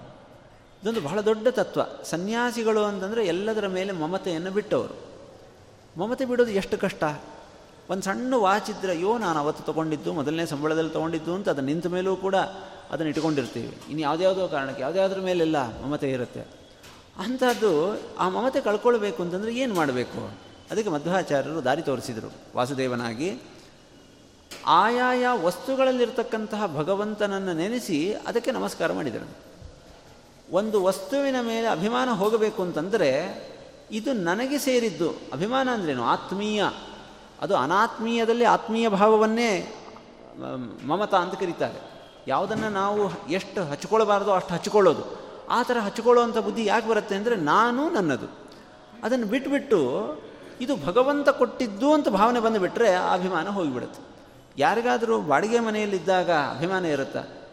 ಗೋಡೆಗೆ ಮಳೆ ಹೊಡೆದ್ರು ಏನು ಅನ್ಸಲ್ಲ ಮಾಡಲ್ಲ. ಅದೇ ಸ್ವಂತ ಮನೆಗೆ ಹೋದ ಕೂಡಲೇ ಏನು ಮಾಡಿದ್ರು? ಒಂದು ಸ್ವಲ್ಪ ಯಾವುದೋ ಒಂದು ವಸ್ತು ತರಬೇಕಾದ್ರೆ ಸ್ವಲ್ಪ ಗೋಡೆಗೆ ತಾಕಿ ಸ್ವಲ್ಪ ಪೇಂಟ್ ಹೊರಗೆ ಬಂದರೂ ಎಷ್ಟು ಬೇಜಾರಾಗುತ್ತೆ ಏನು ಕತೆ ಯಾಕೆ ಯಾವಾಗ ನನ್ನದು ಅಂತ ಬಂತೋ ಆವಾಗ ಅಭಿಮಾನ ಆಯಿತು, ಅದರಿಂದ ದುಃಖ ಬರುತ್ತೆ. ಅದೇ ಅಭಿಮಾನವನ್ನು ಕಳ್ಕೊಳ್ಳುವಂಥ ಒಂದು ದೊಡ್ಡ ದಾರಿ ಅಂತಂದರೆ ಭಾಗವತದಲ್ಲಿ ಹೇಳುವಂತೆ ಗೃಹೇಶು ಅತಿಥಿವದ್ವಸೇತ. ನಮ್ಮ ಮನೆಯಲ್ಲೇ ನಾವು ಅತಿಥಿಗಳ ಥರ ಇರಬೇಕು ಅಂತ. ಇನ್ನೊಬ್ಬರ ಮನೆಗೆ ಹೋದಾಗ ಅಲ್ಲಿ ಸೋಫಾ, ಅಲ್ಲಿ ಟಿ ವಿ ಏನು ಉಪಯೋಗಿಸಿದ್ರು ನಂದು ಅಂತ ಅನ್ಸಲ್ಲ. ಎಷ್ಟು ಬೇಕೋ ಅಷ್ಟು ಉಪಯೋಗಿಸ್ತೀವಲ್ಲ. ಹಾಗೆ ನಮ್ಮ ಮನೆಯಲ್ಲೇ ಅತಿಥಿಗಳ ಥರ ಇರಬೇಕು. ಹಾಗೆ ಅದು ನಮಸ್ಕಾರ ಮಾಡಿ, ಮಾಡಿದ್ದಾರೆ. ಜನರಿಗೆಲ್ಲ ಆಶ್ಚರ್ಯ ಆಯಿತು, ಏನಿದು? ಗುಡಿಗೆ ಹೋಗಿ ನಮಸ್ಕಾರ ಮಾಡ್ತಾರೆ. ಕಂಬ ಗಿಂಬ ನೆಲಕ್ಕೆ ಗೋಡೆಗೆ ಯಾರಾದರೂ ನಮಸ್ಕಾರ ಮಾಡ್ತಾರಾ ಅಂತ ಕೇಳಿದರೆ, ಇಲ್ಲ, ನನ್ನ ವಸ್ತುವಿಗೆ ನಮಸ್ಕಾರ ಮಾಡ್ತಿದ್ದೀನಿ ಅಂತ ವಿಚಿತ್ರವಾದಂತಹ ಉತ್ತರವನ್ನು ಕೊಟ್ಟಿದ್ದಾರೆ.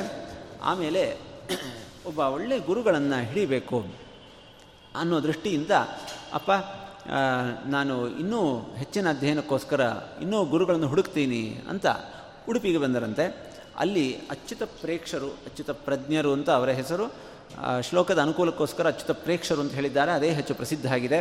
ಅಚ್ಯುತ ಪ್ರಜ್ಞರು ಅಂತ ಒಬ್ಬ ಯತಿಗಳು. ಅವರು ಸಾಮಾನ್ಯರಾದವರಲ್ಲ. ಆ ಸಮಯದಲ್ಲಿ ಅದರ ಬಗ್ಗೆ ಗೊತ್ತಾಗಿಲ್ಲ. ಇಲ್ಲಿ ಸುಮಧ್ವ ವಿಜಯದಲ್ಲಿ ಅನೇಕ ಘಟನೆಗಳನ್ನು ಜನ್ಮಾಂತರಕ್ಕೆ ಸಂಬಂಧಪಟ್ಟಿದ್ದನ್ನು ಹೇಳಿದ್ದಾರೆ. ನಾರಾಯಣ ಪಂಡಿತಾಚಾರ್ಯರು. ಇದಕ್ಕೆ ಅವರು ಭಾವಪ್ರಕಾಶಕದಲ್ಲಿ ಹೇಳ್ತಾ, ನಾನು ಕೇಳಿದ್ದನ್ನು ಮಾತ್ರ ಹೇಳಿದ್ದೇನೆ, ಅನೇಕ ಜನರು ಹೇಳಿದ್ದನ್ನು ಮಾತ್ರ ಹೇಳಿದ್ದೇನೆ ಅಂತ ಹೇಳಿದ್ದಾರೆ. ಮುಂದೆ ಮಧ್ವಾಚಾರ್ಯರು ತಾವೇ ತಮ್ಮ ಸ್ವರೂಪ ವಾಯುದೇವರು ಅಂತ ಹೇಳ್ಕೊಂಡ ಮೇಲೆ ತಮ್ಮ ಶಿಷ್ಯರ ಹತ್ರ ಹೇಳಿರಬೇಕು ಇವೆಲ್ಲ ವಿಷಯಗಳನ್ನು. ಅಂಥ ವಿಷಯಗಳನ್ನು ನಾರಾಯಣ ಪಂಡಿತಾಚಾರ್ಯರು ಉಲ್ಲೇಖ ಮಾಡ್ತಾರೆ. ಅಚ್ಯುತ ಪ್ರೇಕ್ಷರು, ಸಾಮಾನ್ಯರಲ್ಲ, ಪಾಂಡವರು ವನವಾಸದಲ್ಲಿ ಇದ್ದಾಗ ದ್ರೌಪದೀ ದೇವಿಯ ಕೈಯಿಂದ ಊಟ ಮಾಡ್ತಾ ಇದ್ದಂತಹ ಲಕ್ಷಗಟ್ಟಲೆ ಋಷಿಗಳಲ್ಲಿ ಒಬ್ಬರಾಗಿದ್ದವರು. ಅವತ್ತು ದ್ರೌಪದೀ ದೇವಿಯ ಕರದ ಅನ್ನವನ್ನು ಊಟ ಮಾಡಿದ್ದರ ಬಲದಿಂದ ಇವತ್ತು ಅವರು ಕಲಿಯುಗದಲ್ಲಿ ಹೀಗೆ ಹುಟ್ಟಿ ಬಂದಿದ್ದಾರೆ.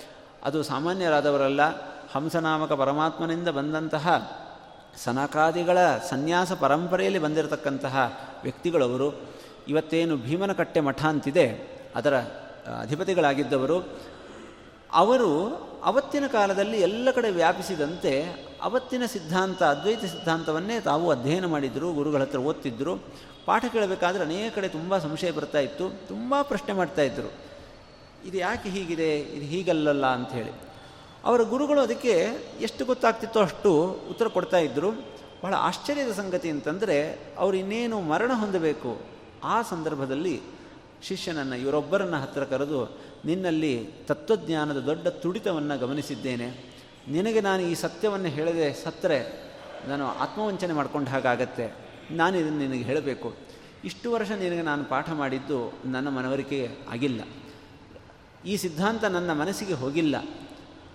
ಇದರಲ್ಲಿ ಏನೋ ದೋಷ ಇದೆ. ನೀನು ನಿನ್ನ ದಾರಿಯನ್ನು ಸ್ವತಂತ್ರವಾಗಿ ಹುಡುಕೋ. ನೀನು ನನ್ನ ಥರ ಕೊನೆಯ ತನಕ ಇದಕ್ಕೆ ಜೋತು ಬೀಳಬೇಡ ಅನ್ನೋ ಒಂದು ಸಂದೇಶವನ್ನು ಅವರಿಗೆ ಕೊಟ್ಟಿದ್ದಾರೆ. ಅವತ್ತಿನಿಂದ ಅಚ್ಯುತ ಪರೀಕ್ಷರು ಯಾರನ್ನು ಕೇಳಬೇಕು, ಎಲ್ಲಿಗೆ ಹೋಗಬೇಕು? ಇವರೇ ಸ್ವಯಂ ಪೀಠಾಧಿಪತಿಗಳು. ಇವರ ಮೂಲಕ ಅಲ್ಲಿ ಆವತ್ತಿನ ಕಾಲದಲ್ಲಿದ್ದಂತಹ ಎಲ್ಲ ಪಂಡಿತರ ಪರಿಚಯ ಆಗಿರುತ್ತೆ. ಎಲ್ಲರೂ ಅದೇ ಸಿದ್ಧಾಂತವನ್ನು ಹೇಳ್ತಾ ಇದ್ದಾರೆ. ಯಾವ ಸಿದ್ಧಾಂತದಲ್ಲಿ ಇವರಿಗೆ ಅನೇಕ ಪ್ರಶ್ನೆಗಳಿವೆ, ಆ ಸಿದ್ಧಾಂತವನ್ನು ಬಿಟ್ಟು ಬೇರೆ ಸಿದ್ಧಾಂತವನ್ನು ಹೇಳೋರೇ ಸಿಗ್ತಾ ಇಲ್ಲ. ಏನು ಮಾಡಬೇಕು? ಎಷ್ಟು ಕಳಕಳಿ. ಇಂಥ ಜ್ಞಾನದ ಕಳಕಳಿ ಇರತಕ್ಕಂಥ ಒಬ್ಬ ವ್ಯಕ್ತಿ ಎರಡನೇ ಸರ್ಗದಲ್ಲಿ ಚಿತ್ರಿಸಿದ್ದಾರೆ ಮಧ್ಯಗೆ ಭಟ್ಟರು.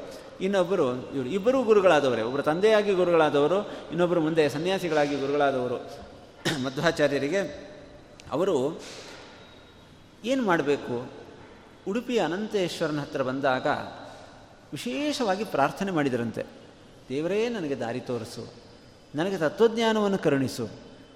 ಹೇಗೆ? ತುಂಬ ಕಷ್ಟದಲ್ಲಿದ್ದಾಗ ನಾವು, ಅಯ್ಯೋ ದೇವರೇ ನನಗೆ ಸೀಟು ಕೊಡಿಸು, ಆರೋಗ್ಯ ಕೊಡು, ಅದು ಕೊಡು ಅಂತ ಕಳಕಳಿಕಳಿಯಿಂದ ನಮ್ಮ ನಾವೆಲ್ಲ ಅನುಭವಿಸಿದ್ದೇವೆ. ಪ್ರಾರ್ಥನೆ ಮಾಡ್ತೀವಿ ನಾವು.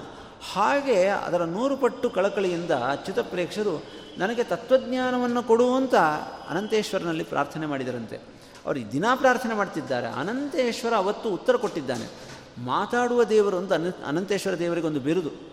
ಯಾಕಂದರೆ ಅನೇಕ ಸಲ ಉಲ್ಲೇಖ ಮಾಡಿದ್ದಾರೆ, ಯಾವುದೋ ಒಬ್ಬ ವ್ಯಕ್ತಿಯ ಒಳಗೆ ಆವಿಷ್ಟನಾಗಿ ಮಾತಾಡ್ತಾನೆ ಭಗವಂತ ಅಲ್ಲಿ. ಅವತ್ತವರಿಗೆ ಹೇಳಿದಂತೆ ಸುಭಕ್ತಿ, ಭವಿಷ್ಯತ ಶಿಷ್ಯವರಾಧ್ಯ ವಿದ್ಧಿಮಾಂ. ಅಂತ ನಿನಗೆ ಮುಂದೆ ಒಬ್ಬ ಶಿಷ್ಯ ಬರ್ತಾನೆ, ಅವನಿಂದ ನನ್ನ ಜ್ಞಾನ ನಿನಗೆ ಸಿಗುತ್ತೆ ಅಂತ.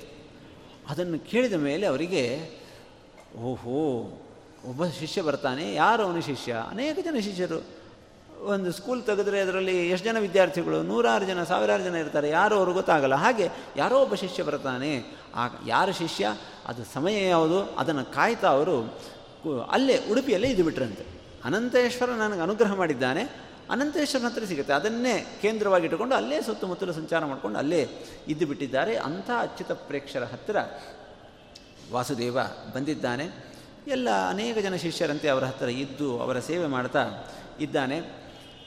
ಕೆಲವು ಘಟನೆಗಳನ್ನು ಹೇಗೆ ನಿರ್ವಾಹ ಮಾಡಬೇಕು? ಹೌ ಟು ಮ್ಯಾನೇಜ್ ಕೆಲವು ಪರ್ಸನಲ್ ಥಿಂಗ್ಸ್ ಅದಕ್ಕೆ ವಾಸುದೇವ ತಾನು ಸನ್ಯಾಸ ತಗೊಳ್ಬೇಕು ಅನ್ನೋದನ್ನು ತಂದೆಗೆ ಬೇರೆಯವರ ಮುಖದಿಂದ ಮುಟ್ಟಿಸಿದ್ನಂತೆ ಅಂದರೆ ಅಚ್ಯುತ ಪ್ರೇಕ್ಷರ ಹತ್ರ ಬೇಕಂತಲೇ ನಾಲ್ಕು ಜನ ಇರಬೇಕಾದ್ರೆ ಪ್ರಸ್ತಾಪ ಮಾಡೋದು. ಆ ಕೇಳಿಸ್ಕೊಂಡವರು ಯಾರೋ ಹೋಗಿ ಹೇಳಿದರು, ಸ್ವಾಮಿ, ನಿಮ್ಮ ಮಗ ಸನ್ಯಾಸ ತಗೊಳ್ತಾನೆ ಅಂತ. ಗಾಬರಿ ಆಗೋಯ್ತು. ಮಧ್ಯಗೈ ಬಟ್ಟ ದಂಪತಿಗಳಿಗೆ, ಏನಿದು? ಈಗ ಇಷ್ಟು ಕಷ್ಟಪಟ್ಟು ಹಿಡಿದಿದ್ದೀವಿ. ಹೀಗ ಹೀಗ ಅಂತ ಹೇಳಿ ಅವರು ತಕ್ಷಣ ಓಡೋಡಿಕೊಂಡು ಬಂದರು. ಅಚ್ಯುತ ಪ್ರೇಕ್ಷರ ಹತ್ರ ಬಂದು ಅವರಿಗೆ ಹೇಳಿದರು. ಪಿತರೌ ಸಮೀಯತು, ವರಾಶ್ರಮಸ್ತೆ. ಮೊದಲು ಮಗನಿಗೆ ಹೇಳಿದರು, ವರಾಶ್ರಮಸ್ತೆ ಜರತೋ ರನಾಥಯೋ ನ ಜೀವತೋ ಸ್ಯಾದ ಈ ನಂದನಾವಯೋಹೋ ಅಂತ. ಮೊದಲಿಗೆ ಅಚ್ಯುತ ಪ್ರೇಕ್ಷರಲ್ಲ ಮೊದಲು ಮಗನ ಹತ್ರ ಮಾತಾಡಿದರು. ಕುಸು ನಾವಿಬ್ಬರು ವಯಸ್ಸಾದವರು, ಹಿಂದೆ ಇಬ್ಬರು ಮಕ್ಕಳನ್ನು ಕಳ್ಕೊಂಡಿದ್ದೇವೆ. ಈ ಕೊನೆಗಾಲದಲ್ಲಿ ನೀನು ಊರುಗೋಲಾಗಿರಬೇಕಾದವನು, ನೀನು ನಮ್ಮನ್ನು ನೋಡ್ಕೊಳ್ಬೇಕು, ನೀನು ಸನ್ಯಾಸ ತಗೊಳ್ತಕ್ಕಂಥದ್ದು ಸರಿಯಲ್ಲ ಅಂತ ಪಾಯಿಂಟ್. ಅದಕ್ಕೆ ಇವನು ಪ್ರತಿ ಪಾಯಿಂಟು ತಂದೆ ಓದಿದವರು ಹೇಳಿದಂತೆ, ಅಪ್ಪ, ನೀನೆಲ್ಲ ಶಾಸ್ತ್ರ ಓದಿದ್ದಿ ನಿನಗೆ ಗೊತ್ತಿಲ್ವಾ? ವ್ಯದಾವಿರಕ್ತ ಪುರುಷ ಪ್ರಜಾಯಿತೆ ತದೈವ ಸನ್ಯಾಸ ವಿಧಿಷ್ಠುತೌಷತಃ ಸನ್ಯಾಸ ತಗೊಳ್ಳಿಕ್ಕೆ ಬೇರೆ ಏನೂ ನೋಡಬೇಕಾಗಿಲ್ಲ. ವೈರಾಗ್ಯ ಬಂತ ಸನ್ಯಾಸ ತೊಗೊಳ್ಬೋದು ನನಗೆ ವೈರಾಗ್ಯ ಬಂದಿದೆ, ತಗೊಳ್ತೀನಿ. ಉತ್ತರ ಕೊಡ್ಲಿಕ್ಕೆ ಬರಲಿ. ಅವರು ತಂದೆ, ತಾಯಿ ಇಬ್ಬರೂ ಕೂಡ ಪ್ರದಕ್ಷಿಣೆ ಬಂದು ನಮಸ್ಕಾರ ಮಾಡಿಬಿಟ್ರು. ನೀನು ಕೈ ಮುಗಿದು ಕೇಳ್ಕೊಳ್ತೀವೋ ವಾಸುದೇವ? ಮಾಡಬೇಡ ಇಂಥ ಕೆಲಸ ಅಂತ. ಆವಾಗ ಅಪ್ಪ, ನಿನಗೆ ಗೊತ್ತಿಲ್ಲದ ಹಾಗೆ ದೇವರು ನಿನ್ನ ಹತ್ರ ಅನುಮತಿ ಕೊಡಿಸಿಬಿಟ್ಟ. ತಂದೆ ಮಗನಿಗೆ ನಮಸ್ಕಾರ ಮಾಡೋದು ಸನ್ಯಾಸ ತಗೊಂಡ ಮೇಲೆ, ನೀವು ನಮಸ್ಕಾರ ಮಾಡಿದ್ದೀರಿ ಅಂತಂದರೆ ನಿಮ್ಮ ಒಳಗಿರೋ ದೇವರು ನನಗೆ ಅನುಮತಿ ಕೊಡಿಸಿಬಿಟ್ಟಿದ್ದಾನೆ ಅಂತ. ಅವರಿಗೆ ಬಾಯಿ ಕಟ್ಟಿ ಹೋಯಿತು. ಆದರೆ ಹೃದಯ ಕೇಳಬೇಕಲ್ಲ. ಬೇಜಾರು ಮಾಡಿಕೊಂಡು ಮನೆಗೆ ಹೋದರು. ಕೂತರೆ, ನಿಂತರೆ ಅದೇ ಯೋಚನೆ. ಮಗ ಸನ್ಯಾಸ ತಗೊಳ್ತಾನೆ, ಮಗ ಸನ್ಯಾಸ ತಗೊಳ್ತಾನೆ. ಇಡೀ ತಮ್ಮ ಜೀವನದಲ್ಲಿ ಯಾವತ್ತೂ ಮಾಡದೇ ಇದ್ದಂತಹ ಒಂದು ಸಾಹಸವನ್ನು ಅವರು ಮಾಡಿದರಂತೆ. ಭಯಂಕರ ಒಂದು ದಿವಸ ಎದ್ದರಂತೆ ತಲೆ ಕೆಟ್ಟೋಗಿತ್ತು. ಅಚ್ಯುತ ಪ್ರೇಕ್ಷರು ಎಲ್ಲಿದ್ದಾರೆ ಅಂತ ಸುದ್ದಿ ಬಂದಿತ್ತು. ಉಡುಪಿಯಲ್ಲಿ ಇರಲಿಲ್ಲ ಅದರ ಹತ್ರ ನೇತ್ರಾವತಿ ನದಿಯನ್ನು ದಾಟಿ ಕಾರ್ಯೂರು ಅಂತ ಒಂದು ಊರು, ಕುತ್ಯಾಡಿ ಅಂತ ಒಂದು ಮಠ ಇವತ್ತಿಗೂ ಇದೆ ಅಂತ ಹೇಳ್ತಾರೆ. ಅಲ್ಲಿ ಅಚ್ಯುತ ಪ್ರೇಕ್ಷರು ಇದ್ದಾರೆ, ಮಗನು ಅಲ್ಲಿದ್ದಾನೆ ಎಂದು ಗೊತ್ತಿತ್ತು. ಒಬ್ಬರೇ ಹೋದರಂತೆ. ಸೆಟ್ ಮಾಡಿಕೊಂಡು. ಸ ಜಾತ ಕೋಪಾಕುಲಿತೋ ಧರಾಸುರು. ಯಾವತ್ತೂ ಹಾಗೆಲ್ಲ ಸನ್ಯಾಸಿಗಳು ದೊಡ್ಡವ್ರ ಹತ್ರ ಮಾತಾಡಿದವರಲ್ಲ. ಅವತ್ತು ಮಹಾತ್ಮನಾಂ ಲಂಘನ ಭೀರುರಪಿ. ಹಾಗೆಲ್ಲ ಮಾತಾಡದೇ ಇದ್ದರೂ ಕೂಡ ಅವರು ಹೋಗಿ ಅಚ್ಯುತ ಪ್ರೇಕ್ಷರಿಗೆ, ನಮ್ಮ ಮಗ ತಗೊಳ್ತಾನೆ ಅಂತ ಕುಣಿತಿದ್ದಾನೆ. ಅವನು ತಗೋತೀನಿ ಅಂತಂದರೂ ಕೊಡಬೇಕಾದವ್ರು ನೀವು. ನೀವು ಒಂದು ವೇಳೆ ಕೊಟ್ಟರೆ ನಾನು, ಆತ್ಮಹತ್ಯೆ ಮಾಡ್ಕೊಳ್ತೀನಿ ಅಂತ ಅವ್ರ ಎದುರಿಗೆ ಸಿಟ್ಟಿನಿಂದ ಹೇಳಿದ್ರಂತೆ. ಅದನ್ನು ಹೇಳಬೇಕಾದ್ರೆ, ಅದು ಸನ್ಯಾಸ ತಗೊಳ್ತಾ, ತೊಗೊಂಡ್ರೆ ಅನ್ನೋದನ್ನು ಯಾವ ಥರ ಹೇಳಿದರು ಅಂತಂದರೆ, ನನ್ನ ಮಗ ಕೌಪಿನ ಧಾರಣೆ ಮಾಡಿದರೆ ನಾನು ಮಾಡ್ತೀನಿ ಅಂತ. ಅಲ್ಲೇ ಮಗ ಇದ್ದ. ಘಟನೆ ಹೇಳ್ತಾರೆ ಪಟ ಪಟ ಪಟ ಅಲ್ಲಿದ್ದಂಥ ಬಟ್ಟೆ ಹರಿದು ಬಿಟ್ಟು ಕೌಪೀನವನ್ನು ಧಾರಣೆ ಮಾಡಿ, ಅಪ್ಪ ಕೌಪೀನ ಧಾರಣೆ ಮಾಡಿ ಆಯಿತು, ಮಾಡ್ಕೋಮ, ಆತ್ಮಹತ್ಯೆ ಅಂತ. ಈ ಘಟನೆ ಸ್ವಲ್ಪ ಮೋಹಕ್ಕೆ ಕಾರಣ ಆಗುತ್ತೆ. ಬ್ರಹ್ಮಚಾರಿಗಳು ಯಾವಾಗಲೂ ಕೋಪಿನ ಹಾಕ್ಕೊಂಡಿರಬೇಕು ಅಂತಿದ್ದೆ, ಹಳೆ ಕಾಲದಲ್ಲಿ ಹಾಕ್ಕೊಂಡಿರ್ತಿದ್ರು. ಈಗ ಮೂವತ್ತು ನಲವತ್ತು ವರ್ಷಗಳ ನಲವತ್ತು ವರ್ಷಗಳ ಹಿಂದೆನೂ ಕೂಡ ಹಳ್ಳಿಗಳಲ್ಲಿ ಕೌಪಿನ ಧಾರಣೆ ಮಾಡ್ಕೊಂಡಿರ್ತಿದ್ರು. ಅಂಥದ್ದು ಏನಿದು, ಆ ಕೌಪಿನ ಧಾರಣೆ ಮಾಡಿರಲಿಲ್ವಾ? ಅವಾಗ ಕೌಪಿನ ಧಾರಣೆ ಮಾಡಿದ ಅಂದರೆ ಏನು ಅರ್ಥ ಅಂತಂದರೆ ಅದಕ್ಕೆ ಎರಡು ಥರದ ವಿವರಣೆಗಳನ್ನು ಕೊಡ್ತಾರೆ. ಒಂದು ಬೇರೆಯವರು, ಸನ್ಯಾಸಿಗಳು ಬಿಟ್ಟು ಬೇರೆಯವರು ಉಡಿದಾರಕ್ಕೇನೆ ಕೋಪಿಯನ್ನು ಧಾರಣ ಮಾಡ್ತಾರೆ. ಆದರೆ ಸನ್ಯಾಸಿಗಳು ಉಡಿದಾರವನ್ನು ತೆಗೆದು ಬಟ್ಟೆಯ ದಾರಕ್ಕೇನೆ ಕೋಪಿನವನ್ನು ಧಾರಣ ಮಾಡ್ತಾರೆ. ಅಂಥ ಒಂದು ಕೋಪಿಯನ್ನು ಧಾರಣ ಮಾಡಿದ ಅಂತ ಅಭಿಪ್ರಾಯ. ಇನ್ನೊಂದು, ಸನ್ಯಾಸಿಗಳು ಕಾವಿ ಬಟ್ಟೆಯ ಕೋಪೀನವನ್ನು ಧಾರಣೆ ಮಾಡ್ತಾರೆ. ಹಾಗೆ ಅವನು ಆ ಸಮಯದಲ್ಲಿ ಕಾವಿ ಬಟ್ಟೆಯ ಕೋಪೀನವನ್ನು ಧರಿಸಿಬಿಟ್ಟು ತಂದೆಗೆ, ಈ ಥರ ಆತ್ಮಹತ್ಯೆ ಮಾಡ್ಕೊಳ್ಳಿ, ಹಾಗಾದ್ರೆ ನಿಮಗೆ ಧೈರ್ಯ ಇದ್ದರೆ, ಅಂತ ಹೇಳಿದೆ ಆಗ ಅವರ ತಂದೆಗೆ ಏನು ಉತ್ತರ ಕೊಡಲಿಕ್ಕೆ ಬರಲಿಲ್ಲ. ಅವ್ರು ಹೇಳಿದರು ಅಲ್ಲ ನಮ್ಮನ್ನು ಯಾರು ನೋಡ್ಕೊಳ್ಳೋರು ಕೊನೆಗಾಲದಲ್ಲಿ ಅಂತ? ಅದಕ್ಕೆ ಅವನು ಈ ಈಗ ಹೇಳಿದ್ದ ಮಾತು, ಯಥಾ ವಿರಕ್ತ ಪುರುಷ, ಇಲ್ಲ, ಅದೆಲ್ಲ ನೋಡ್ಕೊಳ್ಳೋರು ಅದೆಲ್ಲ ನೋಡಬೇಕಾಗಿಲ್ಲ, ವೈರಾಗ್ಯ ನನಗಿದೆ. ಅದಕ್ಕೆ ಅವ್ರ ತಂದೆ ಒಂದು ಮಾತು ಹೇಳಿದರು, ನಾನೆಲ್ಲ ಶಾಸ್ತ್ರ ಓದಿದ್ದೀನಿ, ಹೇಗೋ ತಡ್ಕೊಳ್ಬಹುದು, ನೀನು ಇಲ್ಲದೇ ಇರೋದನ್ನು. ನಿನ್ನ ಮೇಲೆ ಪ್ರಾಣ ಇಟ್ಟಿರೋ ನಿಮ್ಮಮ್ಮ ಹೇಗೆ ತಡ್ಕೊಳ್ಬೇಕು? ಅಂತ ಕೇಳಿದಾಗ, ಹಾಗಾದರೆ ಅಮ್ಮನ ಒಪ್ಪಿಸೋ ಜವಾಬ್ದಾರಿ ನಂದು, ನೀವು ಹಾಗಾದ್ರೆ ಒಪ್ಪಿಗೆ ಕೊಡ್ರಿ. ಅವರಿಗೆ ಬಾಯಿ ಕಟ್ಟು ಆಯಿತು ಅಂತಂದ್ರೆ, ಅವರು ಒಂದೇನು ಅಂದ್ಕೊಂಡ್ರು ನನ್ನ ಅಮ್ಮ ಒಪ್ಪಿಗೆ ಕೊಡಲಿಲ್ಲ ಅಂದರೆ ತೊಗೊಳ್ಳಲ್ಲ ಅಂತ ಹೇಳಿದಾನಲ್ಲ, ಅವಳ ಮೇಲೆ ಭಾರ ಹಾಕಿಬಿಟ್ಟು ಅವಳ ಒಪ್ಪಿಗೆ ಕೊಡದೇ ಇರೋ ಹಾಗೆ ನೋಡ್ಕೊಂಬಿಡೋಣ, ಈ ಸನ್ಯಾಸ ನಡೆಯಲ್ಲ ಅಂತ ಹೇಳಿ ಮನೆಗೆ ಬಂದರು. ಆ ವಾಸುದೇವ ಒಂದು ಮಾತು ಹೇಳಿದ್ದ ಅವರಿಗೆ ಯದ್ಯಪಿ ಬೇಕಾಗಿಲ್ಲ, ಆದರೂ ನಿಮಗೆ ಇನ್ನೊಬ್ಬ ಮಗ ಹುಟ್ಟಿದ ಮೇಲೆ ನಾನು ಸನ್ಯಾಸ ತಗೊಳ್ತೀನಿ ಅಂತ. ಸೊ ಎರಡು ಭರವಸೆ, ಈ ವಯಸ್ಸಿನಲ್ಲಿ ನಮಗೆ ಒಂದು ಮಗು ಹುಟ್ಟಬೇಕು. ಆಮೇಲೆ ನನ್ನ ಹೆಂಡತಿ ಅವನಿಗೆ ಒಪ್ಪಿಗೆ ಕೊಡಬೇಕು. ಆಮೇಲೆ ಅವರು ಸನ್ಯಾಸ ತಗೊಳ್ಳೋದು ಅಲ್ಲಿ ತನಕ ಯಾವುದಕ್ಕೂ ಯೋಚನೆ ಮಾಡಬೇಕಾಗಿಲ್ಲ ಅಂತ ಧೈರ್ಯದಿಂದ ಮನೆಗೆ ಬಂದರು. ಮನೆಗೆ ಬಂದ ತಕ್ಷಣ ಅದನ್ನು ಹೇಳಿದ್ರಂತೆ ಪ್ರಿಯಾ ಸಕಾಶೆ ತಮುದಂತಮ ಗುರುವಿ ನಡೆದಿದ್ದನ್ನೆಲ್ಲ ಹೇಳಿ ನೀ ಯಾವುದಕ್ಕೆ ಕಾರಣಕ್ಕೂ ಒಪ್ಪಿಗೆ ಕೊಡಬಾರದು ಅಂತ ಹೇಳಿದ್ದರು ಅಷ್ಟು ವರ್ಷ ಅವರಿಗೆ ಇನ್ನೊಂದು ಮಗು ಹುಟ್ಟದೇ ಇದ್ದಿದ್ದು ಮುಂದೆ ಒಂದೇ ವರ್ಷದಲ್ಲಿ ಇನ್ನೊಂದು ಮಗು ಹುಟ್ಟಿಬಿಟ್ಟಿದೆ ಅಂತ ಹೇಳ್ತಾ ಇದ್ದಾರೆ. ಹೇಗೆ ಭೀಮಸೇನ ದೇವರಿಗೆ ಅರ್ಜುನ ಹುಟ್ಟಿದ ರಾಮದೇವರಿಗೆ ಲಕ್ಷ್ಮಣ ಹುಟ್ಟಿದ. ಹಾಗೆ ಕೃಷ್ಣನಿಗೆ ಗದ ಅಂತ ಹೇಳಿ ಒಬ್ಬ ತಮ್ಮ ಇದ್ದ. ಅವನು ಹೇಗೆ ಹುಟ್ಟಿದ? ಅದರಂತೆ ಈ ವಾಸುದೇವನಿಗೆ, ವಾಯುದೇವರಿಗೆ ಒಬ್ಬರು ಮಗ ಹುಟ್ಟಿದ್ದಾರೆ ಅಂತ ಹೇಳ್ತಾ ಇದ್ದಾರೆ. ಇವರು ಅರ್ಜುನಾಂಶ ಸಂಭೂತರೇ ಇರಬೇಕು ಅನ್ನುವಂಥ ಊಹೆ ಇದೆ. ಯಾಕೆಂದರೆ ತಾತ್ಪರ್ಯ ನಿರ್ಣಯದಲ್ಲಿ ಶ್ರೀಮದಾಚಾರ್ಯರು ಹೇಗೆ ದ್ವಾಪರ ಯುಗದಲ್ಲಿ ದೇವತೆಗಳೆಲ್ಲ ಹುಟ್ಟಿದರು?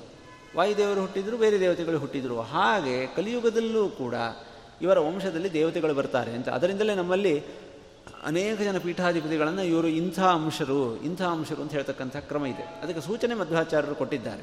ಆದರೆ ಅವರು ಇರಬೇಕಾದ್ರೆ ಅದನ್ನು ಹೇಳೋದಿಲ್ಲ. ಕಲಿಯುಗದ ಕ್ರಮದಂತೆ ಅವರು ಯಾವುದೋ ರೂಪದಿಂದ ಶಿಷ್ಯರಿಗೆ ಸೂಚನೆ ಕೊಟ್ಟಿರ್ತಾರೆ, ಅದನ್ನು ಶಿಷ್ಯರು ಹೇಳ್ತಾರೆ. ಅದು ಬೇರೆ ವಿಷಯ. ಅಂತೂ ಒಬ್ಬ ಒಳ್ಳೆಯ ತಮ್ಮ ಹುಟ್ಟಿದ್ದಾನೆ. ಆ ಹುಟ್ಟಿದ ವಿಷಯ ಗೊತ್ತಾದ ಮೇಲೆ ವಾಸುದೇವ ಮನೆಗೆ ಬಂದಿದ್ದಾನೆ. ಅವತ್ತು ಅಪ್ಪ, ಅಂದರೆ ತಂದೆ ಹೆಂಡತಿಗೆ ಹೇಳಿದ್ದಾರೆ. ನೋಡು, ಯಾವುದೇ ಕಾರಣಕ್ಕೂ ನೀನು ಒಪ್ಪಿಗೆ ಕೊಡಬೇಡ ಅಂತ. ಇವನು ಮನೆಗೆ ಬಂದು ತಂದೆಗೆ ನಮಸ್ಕಾರ ಮಾಡಿ, ಅಪ್ಪ, ಅಮ್ಮನ ಒಪ್ಪಿಸಿ ಬರ್ತೀನಿ ಅಂತ ಹೇಳೋದು ಹ್ಞೂ, ಹೋಗು ಅಂತಂದರು. ಹೇಗೆ ಒಪ್ಪಿಸ್ತೀನಿ ನೋಡ್ತೀನಿ ಅಂತ. ಹೀಗೆ ಹೋಗಿದ್ದಾನೆ. ಐದು ನಿಮಿಷದ ಒಳಗೆ ಹೊರಗೆ ಬಂದುಬಿಟ್ನಂತೆ ಅಮ್ಮ ಅಮ್ಮ ಒಪ್ಪಿಗೆ ಕೊಟ್ಟಿದ್ದಾರಪ್ಪ, ನಾನು ಸನ್ಯಾಸ ತಗೊಳ್ತೀನಿ ಆಶ್ಚರ್ಯ ಇವರಿಗೆ. ಇಷ್ಟು ಹೇಳಿದ್ದೇನೆ, ಅವಳು ಒಪ್ಪಿಗೆ ಕೊಡಬಾರ್ದು ಅಂತಿದ್ಲು ಅದು ಹೆಂಗೆ ಒಪ್ಪಿಸಿದ ಇವನು ಅಂತ. ಅದಕ್ಕೆ ಭಾಳ ಒಂದು ಸುಲಭವಾದಂತಹ ಟ್ರಿಕ್ ಅವರು ಉಪಯೋಗಿಸಿದ್ದು. ಏನು, ಅಮ್ಮನ ಹತ್ರ ಹೋಗಿ, ಅಮ್ಮ, ಸನ್ಯಾಸಕ್ಕೆ ಅನುಮತಿ ಕೊಡುವಂತೆ ಇಲ್ಲ, ನಾನು ಕೊಡಲ್ಲ. ಸರಿ ಹಾಗಾದರೆ. ನೀನು ಅನುಮತಿ ಕೊಟ್ಟರೆ ಸನ್ಯಾಸ ತೊಗೊಂಡು ನಿನ್ನ ಕಣ್ಣಿದ್ರಿಗೆ ಇಲ್ಲೆಲ್ಲೋ ಕಾಣ್ಕೊಂಡಿರ್ತೀನಿ. ಅನುಮತಿ ಕೊಡಲಿಲ್ವಾ? ನಾನು ದೂರ ಹೋಗಿಬಿಡ್ತೀನಿ. ನೀನು ಯಾವತ್ತೂ ನಿನ್ನ ಕಣ್ಣಿಗೆ ಬೀಳೋದಿಲ್ಲ ಅಂತ. ಅದಕ್ಕೆ ಕಣ್ಣಿಗೆ ಬೀಳದೆ ಇದ್ದರೆ ಅದು ಸತ್ತಂತೆಯೇ ಸಾವಿಗೋದಕ್ಕೆ ಏನು ವ್ಯತ್ಯಾಸ ಇಲ್ಲ. ಮತ್ತು ಇವನ ಹಠ ಏನು ಗೊತ್ತಿದೆ? ಇವನ ಸಾಮರ್ಥ್ಯ ಇದು. ಇವನೊಂದು ಮಾತು ಹೇಳ್ದ ಅಂತಂದ್ರೆ ನಡೆಸ್ಬಿಡೋನೆ. ಎಲ್ಲೋ ಹಿಮಾಲಯಕ್ಕೋ ಬದರಿಗೋ ಹೋಗಿಬಿಟ್ರೆ ನಾವು ಕೊನೆ ತನಕ ಇವನ ಸುದ್ದಿ ಕೇಳಿದೆ, ಇವನ ವಿಷಯ ತಿಳಿದೆ ಇರೋದಕ್ಕಿಂತ ಸನ್ಯಾಸ ತಗೊಂಡ್ರೆ ಕಣ್ಣು ಎದುರಿಗಾದರೂ ಇರ್ತಾನೆ, ನೋಡ್ಕೊಂಡು ಇರಬಹುದು ಅಂತ ಹೇಳಿ ಎಷ್ಟು ಎರಡು ಮಾತಿನಲ್ಲಿ ಮುಗಿದೇ ಹೋಯ್ತು. ವಿಷಯನೇ ಮುಗಿದು ಹೋಯ್ತು. ನಮಸ್ಕಾರ ಮಾಡಿ ಬಂದಿದ್ದಾನೆ. ಅವರ ತಂದೆ ಬಂದು ಕೇಳಿದರೆ ಏನು ನಡೀತು ಹೇಳಿ ಇದನ್ನು ಹೇಳಿದ ಮೇಲೆ ಇವನು ಭಾಳ ಜಿದ್ದಿ ಮನುಷ್ಯ. ತನಗೇನು ಬೇಕೋ ಅದನ್ನು ಮಾಡ್ತಾನೆ ಅಂತ ಹೀಗೆ ಮಾತಾಡ್ಕೊಂಡಿರ್ಬೋದು ಅವರು. ಹಾಗೆ ಬಂದಿದ್ದಾರೆ. ಮಧ್ಯಗೆ ಭಟ್ಟರಿಗೆ ಒಂದು ಸಿಟ್ಟು ಮಗನ ಮೇಲೆ. ಇಷ್ಟು ಮಾಡಿ ತಗೊಂಡ ಅಂತ ಹೇಳಿ. ಅದಕ್ಕೆ ಅವರು ಎಷ್ಟೋ ದಿವಸ ತನಕ ಹೊಗೆ ಇರಲಿಲ್ಲಂತೆ. ಅದನ್ನು ಐದನೇ ಸರ್ಗದ ಇಪ್ಪತ್ತು ಇಪ್ಪತ್ತೈದು ಶ್ಲೋಕದ ನಂತರ ಅನೇಕ ಘಟನೆಗಳು ನಡೆದು, ಆ ಬಾಲ ಸನ್ಯಾಸಿಯ ಬಗ್ಗೆ ಇಡೀ ಊರಿನವರು ಮಾತಾಡ್ಕೊಳ್ಳಿಕ್ಕೆ ಶುರು ಮಾಡಿ, ಹೊಗಳಿ ಹೊಗಳಿ ಹೊಗಳಿ, ಅವೆಲ್ಲ ವಿಷಯ ಕಿವಿಗೆ ಬಿದ್ದ ಮೇಲೆ ಮಧ್ಯಗೆ ಭಟ್ಟರಿಗೆ ಸಿಟ್ಟು ಹೋಗಿ ಹೋಗಿ ಅವರು ಮಗನ ಪ್ರವಚನ ಅದನ್ನೆಲ್ಲ ನೋಡಿದರು, ಮಗನನ್ನು ನೋಡಿ ತಿರುಗಿ ಬಂದರು ಅಂತ ಘಟನೆಯನ್ನು ಹೇಳ್ತಾರೆ. ಹೀಗೆ ಅವರಿಗೆ ಆ ಸಿಟ್ಟು ಹಾಗೆ ಉಳಿದು ಬಿಡ್ತು. ಇವರು ನೇರವಾಗಿ ಬಂದರು. ಗುರುಗಳ ಹತ್ತಿರ ತಂದೆ ತಾಯಿ ಅನುಮತಿ ಪಡೆದು ಬಂದಿದ್ದೇನೆ, ನನಗೆ ಸನ್ಯಾಸವನ್ನು ಕೊಡ್ರಿ ಅಂತ ಹೇಳಿದಾಗ ಅದಕ್ಕೂ ಕೂಡ ಒಂದು ಒಳ್ಳೆಯ ದಿವಸವನ್ನು ಗುರುಗಳು ತೀರ್ಮಾನ ಮಾಡಿದ್ದಾರೆ. ಅದಕ್ಕೆ ಏನೇನು ನಡೆಸಬೇಕೋ ಅದನ್ನೆಲ್ಲ ನಡೆಸಿದ್ದಾರೆ ಕ್ರಿಯಾಕಲಾಪಂ ಸಕಲಂ ಸ ಕಾಲವಿದ್ ವಿಧಾನ ಮಾರ್ಗೇಣ ವಿಧಾಯ ಕೇವಲಂ. ಇಲ್ಲೂ ಮತ್ತೆ ಕಾಲವಿತ್ ಅಂತ ಹೇಳ್ತಾರೆ. ಕೊನೆಯ ಸಂದರ್ಭದಲ್ಲೂ ಮುಹೂರ್ತ ಮಧೂಷಣಂ ಅಂತ ಹೇಳಿದರು. ಅಂದರೆ ಯಾರಿಗೆ ಜ್ಯೋತಿಷ್ಶಾಸ್ತ್ರದ ಮಹತ್ವದ ಜ್ಞಾನ ಇದೆ, ಅವರೆಲ್ಲರೂ ಕೂಡ ಕಾಲಕ್ಕೆ ಬಹಳ ಮಹತ್ವವನ್ನು ಕೊಡ್ತಾರೆ. ಇದು ಬರೀ ಒಂದೊಂದಕ್ಕೆ ಅಂತಲ್ಲ, ಸಂಧ್ಯಾ ವಂದನೆ. ಕಾಲಕ್ಕೆ ಬಹಳ ಮಹತ್ವ. ಧರ್ಮಶಾಸ್ತ್ರದಲ್ಲಿ ಒಂದು ಕೆಲಸ ಆಗಬೇಕಾದ್ರೆ ಐದಾರು ಸಂಗತಿಗಳಿವೆ. ಯಾವುದೋ ಒಂದು ಲೋಪ ಆಗಬೇಕು, ಯಾವುದಕ್ಕೋ ಕೊರತೆ ಇದೆ ಅಂತಂದರೆ, ನೀವು ಉಳಿದಿದ್ದಕ್ಕೆಲ್ಲ ಕೊರತೆ ಮಾಡ್ಕೊಳ್ರಿ, ಕಾಲಕ್ಕೆ ಕೊರತೆ ಮಾಡ್ಕೊಳ್ಬೇಡ್ರಿ ಅಂತ ಹೇಳ್ತಾರೆ. ಆ ಕಾಲಕ್ಕೆ ಸರಿಯಾಗಿ ಮಾಡೋದಕ್ಕೆ ಹೆಚ್ಚು ಒತ್ತು.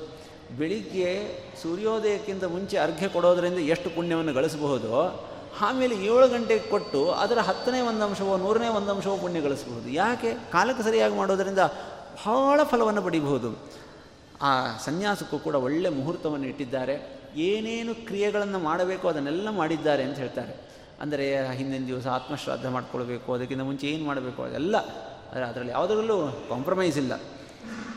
ಮಾಡಿ, ಸದಾ ಪ್ರಸನ್ನಸ್ಯ ಹರೇ ಪ್ರಸತ್ತಯೇ, ಮುಹು ಸಮಸ್ತನ್ಯಸನಂ ಸಮಭ್ಯಧಾತ್. ಯಾರಾದರೂ ಸನ್ಯಾಸದ ಕ್ರಮವನ್ನು ನೋಡಿದರೆ ಗೊತ್ತಾಗುತ್ತೆ. ಇಲ್ಲಾಂದರೆ ಅದರಲ್ಲಿ ಮುಖ್ಯವಾದಂತಹ ಅಂಶಗಳಲ್ಲಿ ಒಂದೇನಿದೆ ಅಂತಂದರೆ, ಒಂದು ಉಟ್ಟ ಬಟ್ಟೆಯ ಮೇಲೆ ಪೂರ್ಣ ಶಿಖಾದಿಗಳನ್ನೆಲ್ಲ ಒಪನ ಮಾಡಿಸಿಕೊಂಡು ನೀರಿಗೆ ಹೋಗಿ ನಿಲ್ತಾರೆ. ಅಲ್ಲಿ ನಾಲ್ಕು ದಿಕ್ಕಿಗೆ ನಿಂತು ಸನ್ಯಸ್ತಂ ಸನ್ಯಸ್ತಂ, ಎಲ್ಲವನ್ನು ಬಿಟ್ಟಿದ್ದೇನೆ, ಎಲ್ಲದರ ಮೇಲೆ ಅಭಿಮಾನ ಬಿಟ್ಟಿದ್ದೇನೆ ಅಂತ ಒಂದು ಘೋಷಣೆ ಮಾಡೋದಿದೆ ಅದಕ್ಕೆಲ್ಲ ಕೆಲವು ಮಂತ್ರಗಳಿವೆ. ಆ ಮಂತ್ರ ಅನುಸಂಧಾನಪೂರ್ವಕ ಅದನ್ನು ನೋಡಿಬಿಟ್ರೆ ಎಂಥವರಿಗೂ ಕೂಡ ಎಷ್ಟು ಉದಾತ್ತವಾದಂತಹ ಹಿನ್ನೆಲೆ ಇದೆ ಈ ಸನ್ಯಾಸಾಶ್ರಮಕ್ಕೆ ಅಂತ ಗೊತ್ತಾಗ ಎಲ್ಲದರ ಮೇಲೆ ಅಭಿಮಾನ ಬಿಟ್ಟಿದ್ದೇನೆ, ಇವತ್ತಿನಿಂದ ನನ್ನಿಂದ ಯಾರಿಗೂ ಭಯ ಇಲ್ಲ. ಸನ್ಯಾಸಿಗಳು ಯಾವುದೇ ಕಾರಣಕ್ಕೂ ಹಿಂಸೆ ಮಾಡೋ ಹಾಗಿಲ್ಲ. ಇನ್ನು ಗೃಹಸ್ಥರಿಗೆ ಮನೆಯಲ್ಲಿ ಜಿರಳೆ ಸೇರಿಕೊಂಡಿದೆ, ಇಲಿ ಸೇರಿಕೊಂಡಿದೆ ಅಂತಂದರೆ ಬೋನ್ ಹಾಕಲಿಕ್ಕೆ ಅದಕ್ಕೆ ಇದಕ್ಕೆ ಅವಕಾಶ ಇದೆ. ಮೋದೇತ ಸಾಧುರಪಿ ವೃಶ್ಚಿಕ ಸರ್ಪ ಹತ್ಯ ಅಂಥೇಳಿ ದುಷ್ಟ ಜಂತುಗಳನ್ನು ಕೊಲ್ಲೋದಕ್ಕೆ ಅವಕಾಶ ಇದೆ. ಅಥವಾ ಇನ್ನೊಬ್ಬರ ಮೂಲಕ ಕೊಲ್ಲಿಸೋದಕ್ಕೆ ಅವಕಾಶ ಇದೆ. ಸನ್ಯಾಸಿಗಳು ಇಲ್ಲ. ಒಂದು ಇರುವೆ ತಮ್ಮಿಂದ ಏನಾದರೂ ಹೆಚ್ಚು ಕಡಿಮೆ ಆಗ್ತಿದೆ ಅಂತಂದರೆ ಅದನ್ನು ಹಿಂದೆ ಸರಿಯುವಂಥವ್ರು. ಅಂತಹ ಸನ್ಯಾಸಿಗಳನ್ನು ನಾವು ನೋಡಿದ್ದೇವೆ. ಅಂತಹ ಒಂದು ಅಭಯ, ಆ ಮಂತ್ರಗಳಲ್ಲಂತಹ ಶಕ್ತಿ ಇದೆ. ದೇವತೆಗಳಿಗೆ ಎಲ್ಲ ಕಾಲದಲ್ಲೂ ನಾಲ್ಕು ಆಶ್ರಮ ಇರುತ್ತಂತೆ. ಎಲ್ಲ ದೇವತೆಗಳು ಒಂದೊಂದು ಕಡೆ ಬ್ರಹ್ಮಚಾರಿಗಳಾಗಿ, ಇನ್ನೊಂದು ಕಡೆ ಗೃಹಸ್ಥರಾಗಿ ಒಂದು ಕಡೆ ಸನ್ಯಾಸಿಗಳಾಗಿ, ವಾನಪ್ರಸ್ಥರಾಗಿ ತಮ್ಮ ಸಾಧನೆಯನ್ನು ಮಾಡ್ಕೊಳ್ತಿದ್ದಾರೆ ಅಂತ ಹೇಳ್ತಾರೆ. ವಾಯುದೇವರಿಗೆ ನಾಲ್ಕು ಆಶ್ರಮ ಇದೆ. ಅವತ್ತು ವಿಶೇಷವಾಗಿ ಮನುಷ್ಯ ರೂಪದಿಂದ ಅವತಾರ ಮಾಡಿದಾಗ ಅವರು ಸದಾ ಸಮಸ್ತಾಶ್ರಮ ಭಕ್ ಸುರೇಶ್ವರ, ವಿಶೇಷತಃ ಖಲ್ವ ಭಜದ್ವರಾಶ್ರಮಂ ಅವತ್ತು ಕಣ್ಣಿಗೆ ಕಾಣುವಂತೆ ಸನ್ಯಾಸಾಶ್ರಮವನ್ನು ತಗೋ, ತೆಗೆದುಕೊಂಡಿದ್ದಾರೆ. ಅಲ್ಲಿ ನಿಂತು ಎಲ್ಲ ಸನ್ಯಾಸ ಮಾಡಿದ ಪ್ರತೀಕವಾಗಿ ಉಟ್ಟ ಬಟ್ಟೆಯನ್ನು ಕೂಡ ನೀರಿನಲ್ಲಿ ಬಿಟ್ಟು ಬಿಡ್ತಾರೆ. ಮೇಲೆ ನಿಂತಹ ಒಬ್ಬ ಗೃಹಸ್ಥರು ಅವರಿಗೆ ಕಾವಿ ಬಟ್ಟೆ ಕೊಡ್ತಾರೆ. ಅದನ್ನು ಉಟ್ಟಿಕೊಂಡು ಮೇಲೆ ಬರ್ತಾರೆ. ಗುರುಗಳು ಅವರಿಗೆ ಪ್ರಣವ ಉಪದೇಶ ಮಾಡ್ತಾರೆ. ಅವ್ರಿಗೊಂದು ನಾಮಕರಣ ಮಾಡ್ತಾರೆ. ಪೂರ್ಣ ಪ್ರಜ್ಞರು ಅಂತ ಹೆಸರನ್ನು ಇಟ್ಟಿದ್ದಾರೆ. ಇದು ಮೊದಲನೇ ಹೆಸರು ಅವರಿಗೆ ಕೊಟ್ಟಿದ್ದು. ಅಚ್ಯುತ ಪ್ರಜ್ಞರು, ಗುರುಗಳ ಹೆಸರು, ಶಿಷ್ಯರ ಹೆಸರು ಪೂರ್ಣ ಪ್ರಜ್ಞರು. ಆ ವಾಸುದೇ, ಇದು ವಯಸ್ಸು ಎಷ್ಟು? ನಾರಾಯಣ ಪಂಡಿತಾಚಾರ್ಯ ಹೇಳಿಲ್ಲ. ಹತ್ತರಿಂದ ಹನ್ನೊಂದೇ ವಯಸ್ಸಿನ ಮಧ್ಯದಲ್ಲಿ ಅಂತ ತಿಳಿಸಿದ್ದಾರೆ. ಅವರು ಅಚ್ಯುತ ಪ್ರಜ್ಞರ ಶಿಷ್ಯರಾಗಿ ಅವರ ಹತ್ರ ಓಡಾಡಿಕೊಂಡಿದ್ದವರು. ಜನ ಎಲ್ಲ ಅವರನ್ನು ನೋಡಿದರು ವಾಸುದೇವನನ್ನಾಗಿ. ಇವತ್ತು ಸನ್ಯಾಸ ತೆಗೆದುಕೊಂಡು ಆ ಹೊಸ ವೇಷ ಹಾಕ್ಕೊಂಡು ಬಂದರೆ ಜನರಿಗೆಲ್ಲ ಏನಿದು ಆಶ್ಚರ್ಯ? ಏನಿದು ಅದ್ಭುತ? ಏನು ಕಳೆ? ಆ ಸನ್ಯಾಸ, ಆ ಕಾವಿ ಬಟ್ಟೆ ಉಟ್ಟುಕೊಂಡಂತಹ ಆ ಬಾಲ ಸನ್ಯಾಸಿಯ ಮುಖದ ಮೇಲಿನ ಕಳೆ ನೋಡಿ ಎಲ್ಲರೂ ಆಶ್ಚರ್ಯಪಟ್ಟರಂತೆ. ಇಂಥದ್ದನ್ನು ನಾವು ಹತ್ತಿರದಿಂದ ನಾನು ಸುಬ್ರಹ್ಮಣ್ಯ ಮಠಾಧೀಶರಿಗೆ ಅವರು ಪೂರ್ವಾಶ್ರಮದಲ್ಲಿ ಇದ್ದಿದ್ದನ್ನು ಹಿಂದಿನ ದಿವಸನೂ ನೋಡಿ, ಮರುದಿವಸ ಸನ್ಯಾಸಾಶ್ರಮವನ್ನು ಹತ್ತಿರದಿಂದ ನೋಡಿದ್ದೇನೆ. ಇನ್ನೂ ಅನೇಕ ಜನರನ್ನು ನೋಡಿದ್ದೇನೆ ಹತ್ತಿರದಿಂದ. ಆ ಸನ್ಯಾಸವನ್ನು ತಗೊಂಡು ಕೂಡಲೇ ಒಂದು ಹೊಸ ಕಳೆ, ಅದು ಕಾವಿ ಬಟ್ಟೆ ಉಟ್ಟುಕೊಂಡಿದ್ದರಿಂದ ಮತ್ತು ವಿಶೇಷವಾಗಿ ಗುರುಗಳು ತಲೆ ಮೇಲೆ ಶಾಲಿಗ್ರಾಮ ಇಟ್ಟು ಒಂದು ಅಭಿಷೇಕ ಮಾಡ್ತಾರೆ. ಶಿಷ್ಯೇ ಮಹಾತ್ಮಕೃತ್ ಭವೇತ್ ಅಂತ ತಂತ್ರಸಾರದಲ್ಲಿ ಶ್ರೀಮದಾಚಾರ್ಯ ಹೇಳ್ತಾರೆ. ಅದರಿಂದ ಒಂದು ಸನ್ನಿಧಾನ ಬರುತ್ತೆ ಭಗವಂತನದು. ಅವ್ರ ಮುಖದಲ್ಲಿ ಒಂದು ಶೋಭೆ ಬರುತ್ತೆ. ಸ್ವಭಾವ ಶೋಭಾ ಅನುಪಮ ಇತಿ ಜಂತವ. ಅವರೆಲ್ಲ ಮಾತಾಡ್ಕೊಂಡು ನಾವೆಲ್ಲ ಬೇರೆ ಬೇರೆ ಏನೇನೋ ಮಾಡ್ತೀವಿ. ಕೈ ಕಡಗ ಹಾಕ್ಕೊಳ್ಳೋದು ಗೃಹಸ್ಥರ ಅಲಂಕಾರಕ್ಕೋಸ್ಕರ ಅಂತ ಏನೇನೋ ಮಾಡೋದಿದೆ. ಇವರು ಸನ್ಯಾಸಿಗಳು ನಿರಂಗರಾಗ ಮುಖರಾಗವರ್ಜಿತ ಸ್ನೋ ಪೌಡರು ಏನೂ ಇಲ್ಲ. ಆದರೂ ಎಷ್ಟು ಸುಂದರವಾಗಿದ್ದಾರೆ. ಇದು ನಿಜವಾದ ಶೋಭೆ ಅಂತಂದರೆ ಅಂತ ಹೀಗೆಲ್ಲ ಜನರು ಮಾತಾಡಿಕೊಂಡಿದ್ದಾರೆ. ಸನ್ಯಾಸಾಶ್ರಮದ ವಿಧಿವಿಧಾನಗಳೆಲ್ಲ ಮುಗಿದ ಮೇಲೆ ಉಡುಪಿಯಲ್ಲೇ ನಡೆದಿದ್ದದು ಮಧ್ಯ ಸರೋವರದಲ್ಲಿ ಎಲ್ಲ ಆಗಿರುತ್ತೆ. ಅಲ್ಲಿಂದ ಅನಂತೇಶ್ವರನಿಗೆ ನಮಸ್ಕಾರ ಮಾಡಲಿಕ್ಕೆ ಕರ್ಕೊಂಡು ಹೋದಾಗ ಆ ದೇವರು ಮತ್ತೆ ಇನ್ನೊಬ್ಬನಲ್ಲಿ ಬಂದು, ನಿನಗೆ ಹೇಳಿದ್ನಲ್ಲ ಹಿಂದೆ ಒಬ್ಬ ಶಿಷ್ಯ ಸಿಗ್ತಾನೆ ಅಂತ ಹೇಳಿ, ಇವನೇ ಆ ಅಂತ ಹೇಳಿದರು. ಅಚ್ಯುತ ಪ್ರಜ್ಞರಿಗೆ ಆನಂದಕ್ಕೆ ಪಾರವೇ ಇಲ್ಲ. ಯಾಕೆಂತಂದರೆ ಹೇಳ್ತಾರೆ, ಮುಂದೆ ಮಧ್ವಾಚಾರ್ಯರಿಗೂ ಕೂಡ ಅನೇಕ ಜನ ಸನ್ಯಾಸಿ ಶಿಷ್ಯರಿದ್ದರು ಅಚ್ಯುತ ಪ್ರಜ್ಞರಿಗೂ ಇದ್ದರು ಇವತ್ತು ಸಮಾಜಕ್ಕೋಸ್ಕರ ಒಬ್ಬರು ಇನ್ನೊಬ್ಬರಿಗೆ ಅಧಿಕಾರ ಹಸ್ತಾಂತರಕ್ಕೋಸ್ಕರ ಸನ್ಯಾಸ ಕೊಡ್ತಾರೆ. ಅವತ್ತು ತಮ್ಮ ಸಾಧನೆಯ ದೃಷ್ಟಿಯಿಂದ ಅನೇಕ ಜನ ಸನ್ಯಾಸ ತಗೊಳ್ತಾ ಇದ್ದರು ಅನೇಕ ಜನ ಶಿಷ್ಯರಿದ್ದರು ಅವರಿಗೆ. ಆದರೆ ಈ ಶಿಷ್ಯನ ಮೇಲೆ ಅವರಿಗೆ ವಿಶೇಷವಾಗಿ ಕಂಡುಬಿತ್ತು ಯಾಕೆಂದರೆ ನಾವು ಭಗವಂತ ಕೊಟ್ಟು ಕಳಿಸಿರ್ತಕ್ಕಂಥ ಶಿಷ್ಯ ಅಂಥೇಳಿ ಈ ಸನ್ಯಾಸ ತಗೊಂಡ ಮೇಲೆ ಹಾಗೆ ಉಪನಯನ ಆದಾಗ ಹೇಳ್ಕೊಡ್ತಾರೆ, ಹಿಂಗೆ ಮಾಡಬೇಕು, ಹಂಗೆ ಮಾಡಬೇಕು ಹಂಗೆ ಮಾಡಬೇಕು ಅಂತ ಹೇಳಿ. ಹಾಗೆ ವರಾಶ್ರಮಾಚಾರ ವಿಶೇಷ ಶಿಕ್ಷಣಂ ವಿಧಿತ್ಸುಹು. ಗುರುಗಳಿಗೆ ನೋಡಿ ಅವರಿಗೆಲ್ಲ ಹೇಳ್ಕೊಡಿ ಅಂತ ಇನ್ನೊಬ್ಬರ ಹತ್ರ ಹೇಳಿಸಿ, ತಾವು ಹೇಳಿ ಹೇಳಬೇಕು ಅಂತ. ಆದರೆ ಸನ್ಯಾಸ ತಗೊಂಡ ಕ್ಷಣದಿಂದ ಅವರು ಮಾಡ್ತಾ ಇರೋದನ್ನೆಲ್ಲ ನೋಡಿದರೆ, ಅದೇನೋ ದಂಡ ತೀರ್ಥ ಅಂತಿರುತ್ತೆ ಅದಿರುತ್ತೆ ಇದಿರುತ್ತೆ ಏನೇನು ಗಮನಿಸ್ತಾ ಇದ್ದಾರೆ ಗುರುಗಳು, ಇವ್ರಿಗೆ ಏನು ಹೇಳ್ಕೊಡ್ಬೇಕು, ನಾನು ಏನು ಹೇಳ್ಕೊಡ್ಬೇಕು ಅಂತ. ಆದರೆ ಆಶ್ಚರ್ಯ ಅಂತಂದರೆ ವಿಶೇಷ ಶಿಕ್ಷಾಂ ಸ್ವಯಮಾಪ್ಯ ಧೀರಧೀಹಿ ಅಂತ. ಏ ನಮಗಿಂತ ಚೆನ್ನಾಗಿ ಮಾಡ್ತಿದ್ದಾನಲ್ಲ ಈ ಬಾಲ ಸನ್ಯಾಸಿ ಅಂತ ಆಶ್ಚರ್ಯಪಟ್ಟರು ಅಂತ ಆಮೇಲೆ ಈ ಘಟನೆ ನಡೀತು. ದೇವರು ಕೊಟ್ಟಂತಹ ಶಿಷ್ಯರು ಇವರು ಅಂಥೇಳಿ ಅವರ ಮೇಲೆ ವಿಶೇಷವಾದ ಅಭಿಮಾನ ಬಂತು. ಯದ್ಯಪಿ ಸನ್ಯಾಸಿಗಳಿಗೆ ಅಭಿಮಾನ ಇಲ್ಲ, ನಮ್ಮವರು ಅಂತಿಲ್ಲ. ಆದರೆ ಅಚ್ಯುತ ಪ್ರಜ್ಞರಿಗೆ ಈ ಶಿಷ್ಯನ ಮೇಲೆ ವಿಶೇಷವಾದಂಥ ಅಭಿಮಾನ ಇತ್ತಂತೆ. ಅಭೂದ ಅಸಂಗೋಪಿ ಸತ್ ತತ್ ಸುಸಂಗವಾನ್. ಅವ್ರ ಮೇಲೆ ಬಹಳ ಪ್ರೀತಿ. ಹಾಂ, ಅವ್ರು ಇರಬೇಕು, ಯಾವಾಗಲೂ ಅವ್ರು ಇರಬೇಕು, ಅವ್ರ ಜೊತೆನೇ ಇರೋದು, ಮಾಡೋದು. ಅದು ಯಾರೂ ತಪ್ಪು ತಿಳ್ಕೊಳ್ಳಿಲ್ಲ ಅಂತೆ. ಯಾಕೆ ಅಂತಂದರೆ, ಶಾಸ್ತ್ರದಲ್ಲಿ ಅಭಿಮಾನ ಬಿಡಬೇಕು ಅಂತಂದ್ರೆ ಅರ್ಥ, ಕೆಟ್ಟದರ ಮೇಲೆ, ಮೋಕ್ಷ ವಿರೋಧಿಯಾದದ್ದರ ಮೇಲೆ ಯಾರು ಮೋಕ್ಷಕ್ಕೆ ಪ್ರತಿಬಂಧಕರಾಗಿದ್ದಾರೆ ಅಂಥ ವ್ಯಕ್ತಿಗಳ ಮೇಲೆ ಅಭಿಮಾನ ಬಿಡಬೇಕು ಅಂತ ಹೇಳಿದ್ದಾರೆ ಹೊರತು ಸಜ್ಜನರ ಮೇಲಿನ ಅಭಿಮಾನ ನನಗೆ ಒಳ್ಳೊಳ್ಳೆ ಶಾಲಿಗ್ರಾಮ ಬೇಕು ಅಂತ ಆಸೆ ಪಟ್ಟರೆ ಅದನ್ನು ತಪ್ಪು ಅಂತ ಹೇಳೇ ಇಲ್ಲ. ಇಡೀ ಗೀತಾದಲ್ಲಿ ನಿಷ್ಕಾಮ ನಿಷ್ಕಾಮ ನಿಷ್ಕಾಮ ಅಂತ ಬಂದಾಗ ಎಲ್ಲರೂ ಕೂಡ ಎಲ್ಲ ಕಾಮನೆಗಳನ್ನು ಬಿಡಬೇಕು, ಎಲ್ಲ ಕಾಮನೆಗಳನ್ನು ಬಿಡಬೇಕು ಅಂತಲೇ ವ್ಯಾಖ್ಯಾನ ಮಾಡಿದರೆ, ಶ್ರೀಮದಾಚಾರ್ಯ ವ್ಯಾಖ್ಯಾನ ಮಾಡಿದರು, ಎಲ್ಲ ಬಿಡೋದಲ್ಲ, ಭಗವಂತ, ಭಗವದ್ಭಕ್ತರು, ಭಗವತ್ ಸಾಧನಗಳ ವಿಷಯದಲ್ಲಿ ಕಾಮನೆ ಇರಲೇಬೇಕು. ಆ ಕಾಮ ಅ ಅಂದರೆ ವಿಷ್ಣು, ಆ ಕಾಮ ಅಂತಂದರೆ ಭಗವಂತನ ಮೇಲೆ ಕಾಮ, ಅದು ಉಳಿದದ್ರ ಮೇಲೆ ಪರಿವಸಾನ ಆಗುತ್ತೆ ಅಂತ ಹೀಗೆ ಬೃಹದಾರಣ್ಯಕೋಪನಿಷತ್ತಿನ ಆಧಾರದಿಂದೆಲ್ಲ ಹೇಳ್ತಾರೆ. ಹಾಗೆ ಸಂಘ ಬಿಡಬೇಕು ಅಂತಂದರೆ ದುಷ್ಟರ ಸಂಘ ಬಿಡಬೇಕು. ಸಜ್ಜನರ ಸಂಘ ಮಾಡಿದ್ದು ಅಸಂಗ ಭೂಷಾನನು ಸಾಧು ಸಂಗೀತ. ಸನ್ಯಾಸಿಗಳಿಗೆ ಅದು ಭೂಷಣ. ಅವರು ಸಜ್ಜನರು, ವಿದ್ವಾಂಸರು ಅವರ ಮೇಲೆ ಬಹಳ ಅಭಿಮಾನ ಮಾಡ್ತಾರೆ ಅಂತಂದರೆ ಅದು ಗುಣ ಅಂತ ಪರಿಗಣನೆ ಮಾಡಬೇಕು. ಅದನ್ನು ದೋಷ ಅಂತ ಹೇಳಿ ಪರಿಗಣನೆ ಮಾಡಬಾರದು. ಹೀಗಾಯಿತು. ಸನ್ಯಾಸ ತಗೊಂಡು ಕೆಲವು ದಿವಸ ಆಗಿದೆ. ಅವತ್ತಿನ ಕಾಲದಲ್ಲಿ ತೀರ್ಥಯಾತ್ರೆಯಲ್ಲಿ ಮಾಡ್ತಕ್ಕಂಥ ಕ್ರಮ. ಬಾಲ ಸನ್ಯಾಸಿಗಳು ಬಂದು ಗುರುಗಳ ಹತ್ರ, ನಾನು ಉತ್ತರ ಭಾರತ ಯಾತ್ರೆ ಮಾಡಿ ಗಂಗಾ ಸ್ನಾನ ಮಾಡ್ಕೊಂಡು ಬರ್ತೀನಿ ಅಂತ ಹೇಳಿದರಂತೆ. ಗುರುಗಳಿಗೆ ಬಹಳ ವಿಹ್ವಲತೆ. ಸ, ತೀರ್ಥಯಾತ್ರೆ ಮಾಡಬೇಕು, ಸನ್ಯಾಸಿಗಳ ಧರ್ಮ, ಅದನ್ನು ಮಾಡಿ ಅಂತ ಹೇಳಿ ಕಳಿಸೋಣ ಅಂತ ಅನ್ಬೇಕಾ? ಅವ್ರನ್ನ ಬಿಟ್ಟಿರಲಿಕ್ಕೆ ಮನಸ್ಸು ಬರ್ತಾ ಇಲ್ಲ. ಬಹುಶಃ ನಾವು ಊಹೆ ಮಾಡಬೇಕು, ಅವರಿಗೆ ಪ್ರಯಾಸ ಮಾಡುವಷ್ಟು ವಯಸ್ಸಿರಲಿಲ್ಲ. ಕಳಿಸ್ಲಿಕ್ಕೂ ಮನಸ್ಸಿಲ್ಲ, ಬೇಡ ಅಂತ ಹೇಳಲಿಕ್ಕೂ ಮನಸ್ಸಿಲ್ಲ ತಮ್ಮ ಅಸ್ಮರತ್ ಸ್ವಾಮಿನಮೇವ. ಅವರು ಉತ್ತರ ಏನು ಕೊಡಲಿಲ್ಲ? ದೇವರೇ ಅಂತ. ಮನಃಪೂರ್ವಕ ದೇವರನ್ನು ಸ್ಮರಣೆ ಮಾಡಿದರಂತೆ. ಮತ್ತೆ ಇನ್ನೊಂದು ಘಟನೆ ನಡೀತು. ಅವತ್ತು ಅನಂತೇಶ್ವರದಲ್ಲಿ ಒಬ್ಬ ವ್ಯಕ್ತಿಯ ಮೇಲೆ ಒಂದು ನೀವೇನು ಗಂಗಾ ಸ್ನಾನಕ್ಕೆ ಹೋಗಬೇಕು ಅಂತಿದ್ದೀರಲ್ಲ? ಅಲ್ಲಿಗೆ ಹೋಗೋದು ಬೇಡ. ಇನ್ನು ಮೂರನೇ ದಿವಸಕ್ಕೆ ಈ ಸರೋವರಕ್ಕೇನೆ ಗಂಗೆ ಬರ್ತಾಳೆ ಅಂತ ಹೇಳಿದ್ರಂತೆ. ಎಲ್ಲರೂ ಬಹಳ ಆಶ್ಚರ್ಯದಿಂದ ಕಾಯ್ತಾ ಇದ್ದಾರೆ. ದೇ, ಮಾತಾಡೋ ದೇವರವರು ಏನು ಹೇಳಿದ್ರು ನಡೀತಾ ಇತ್ತು. ಅವತ್ತು ದಬ ದಬ ದಬ ದಬ ಬಿಳೀನ ಇರುವಂತಂತೆ ತಥಾಜ್ಞೆಯೋಪಾಗತ ಜಾಹ್ನವೀ ಜಲೆ, ಜನೋತ್ರ ಸಸ್ನೌ ಸಹ ಪೂರ್ಣ ಬುದ್ಧಿನ ಅವತ್ತು ಆ ಪೂರ್ಣ ಪ್ರಜ್ಞರ ಜೊತೆಗೆ ಎಲ್ಲರೂ ಬಹಳ ಸಂಭ್ರಮಪಟ್ಟು ಈ ಬಾಲ ಸನ್ಯಾಸಿಗಳ ಮಹಿಮೆ ಬಹಳ ದೊಡ್ಡದು. ಇವರ ಮಹಿಮೆಯಿಂದ ಇವತ್ತು ಗಂಗೆ ನಮ್ಮಲ್ಲಿಗೆ ಬಂದಿದ್ದಾಳೆ ಅಂತ ಸಂಭ್ರಮದಿಂದ ಇವತ್ತು ಬೇಕು ಅಂತಂದರೆ ಫ್ಲೈಟಲ್ಲಿ ಹಿಂಗೆ ಹೋಗಿ ಹಿಂಗೆ ಸ್ನಾ ಎಲ್ಲ ಮಾಡ್ಕೊಂಡು ಬರ್ತಾ ಇದ್ದೀವಿ. ಅವತ್ತು ಎಷ್ಟು ಕಷ್ಟ, ಏನು ಕಥೆ. ಜೀವನದಲ್ಲಿ ಗಂಗಾ ಸ್ಮರಣೆ ಮಾಡೋದೇ ಒಂದು ದೊಡ್ಡ ಪುಣ್ಯ ಅಂತ ತಿಳ್ಕೊಂಡಿದ್ದಂಥ ಕಾಲದಲ್ಲಿ ಸಾಕ್ಷಾತ್ ಗಂಗೆಯನ್ನೇ ತರಿಸಿದ್ದಾರೆ ಅದಕ್ಕೆ ಎಲ್ಲಿ ಹರಿಕಥಾ ಪ್ರಸಂಗವೋ, ಅಲ್ಲಿ ಗಂಗಾ ಯಮನ ಸರ್ವ ತೀರ್ಥಗಳು ಬಂದು ನಿಲ್ಲುವವು, ಅಣಿಯಾಗಿ ನಿಲ್ಲುವವು ಅಂತ ಅದು ಸುಳ್ಳಲ್ಲ ಅನ್ನೋದನ್ನು ಪ್ರತ್ಯಕ್ಷವಾಗಿ ಅವತ್ತು ತೋರಿಸಿಕೊಟ್ರು. ಈ ಘಟನೆ ನಡೆದು ನಾರಾಯಣ ಪಂಡಿತಾಚಾರ್ಯರು ಈ ಗ್ರಂಥ ಬರೆಯುವಷ್ಟೊತ್ತಿಗೆ ಐವತ್ತರವತ್ತು ವರ್ಷ ಎಲ್ಲ ನಡೆ, ಕಳೆದು ಹೋಗಿದೆ. ಅಲ್ಲ, ಇದು ಆಚಾರ್ಯರಿಗೆ ಹತ್ತು ವರ್ಷ ನಡೆದಿದ್ದು, ಆಮೇಲೆ ಎಪ್ಪತ್ತೊಂಬತ್ತು ವರ್ಷ. ಆಮೇಲೆ ಮತ್ತೆ ಅಂದರೆ ನೂರು ವರ್ಷದ ಮೇಲೆ ಆಗಿದೆ ಈ ಘಟನೆ ನಡೆದು. ಹೇಳ್ತಾರೆ, ಒಂದು ದಾಖಲೆ ಮಾಡ್ತಾರೆ. ತತಃಪರಂ ದ್ವಾದಶ ವತ್ಸರ ಅಂತಾರೆ ಸದಾ ಆವ್ರಜಯತ್ ಸಹ ತದನುಗ್ರಹಂಕಿನಿ ಅಂತ. ಆ ಜನರಿಗೆ ಅನುಗ್ರಹ ಮಾಡಲಿಕ್ಕೆ ಅಂತ ಹೇಳಿ ಹನ್ನೆರಡು ವರ್ಷಕ್ಕೊಮ್ಮೆ ಗಂಗೆ ಬರ್ತಾ ಇದ್ದಾಳೆ ಇವತ್ತಿಗೂ ಅಂತ ದಾಖಲೆ ಮಾಡ್ತಾರೆ. ಅವರು ದಾಖಲು ಮಾಡಿನೂ ಹೋಗಿಬಿಟ್ಟಿದ್ದಾರೆ, ಅದು ನಮಗೊಂದು ದೊಡ್ಡ ಗೊಂದಲ. ಈ ಈಗಲೂ ಬರ್ತಿದ್ದಾಳ, ಏನು ಗಂಗೆ ಬರ್ತಾಳ? ನನಗೂ ಉಡುಪಿಯ ಸಂಪರ್ಕ ಆಗಿ ಮೂವತ್ತು ವರ್ಷದ ಮೇಲಾಯಿತು. ನಾನು ಅಲ್ಲಿ ಅನೇಕ ಜನರನ್ನು ಕೇಳಿದಾಗ ಒಬ್ಬರು ಭೋಜರಾಜರು ಅಂತ ಅಲ್ಲೇ ಅನೇಕ ವರ್ಷ ಇದ್ದರು ಪೇಜಾವರ ಸ್ವಾಮಿಗಳ ಹಿಂದಿನ ಪರ್ಯಾಯದಲ್ಲಿ ಭಾಗೀರಥಿ ಪೂಜೆನೇ ಮಾಡ್ತಾಯಿದ್ರು ಅವರೊಂದು ಸ್ವಾರಸ್ಯಕರವಾದ ಘಟನೆ ಹೇಳಿದರು.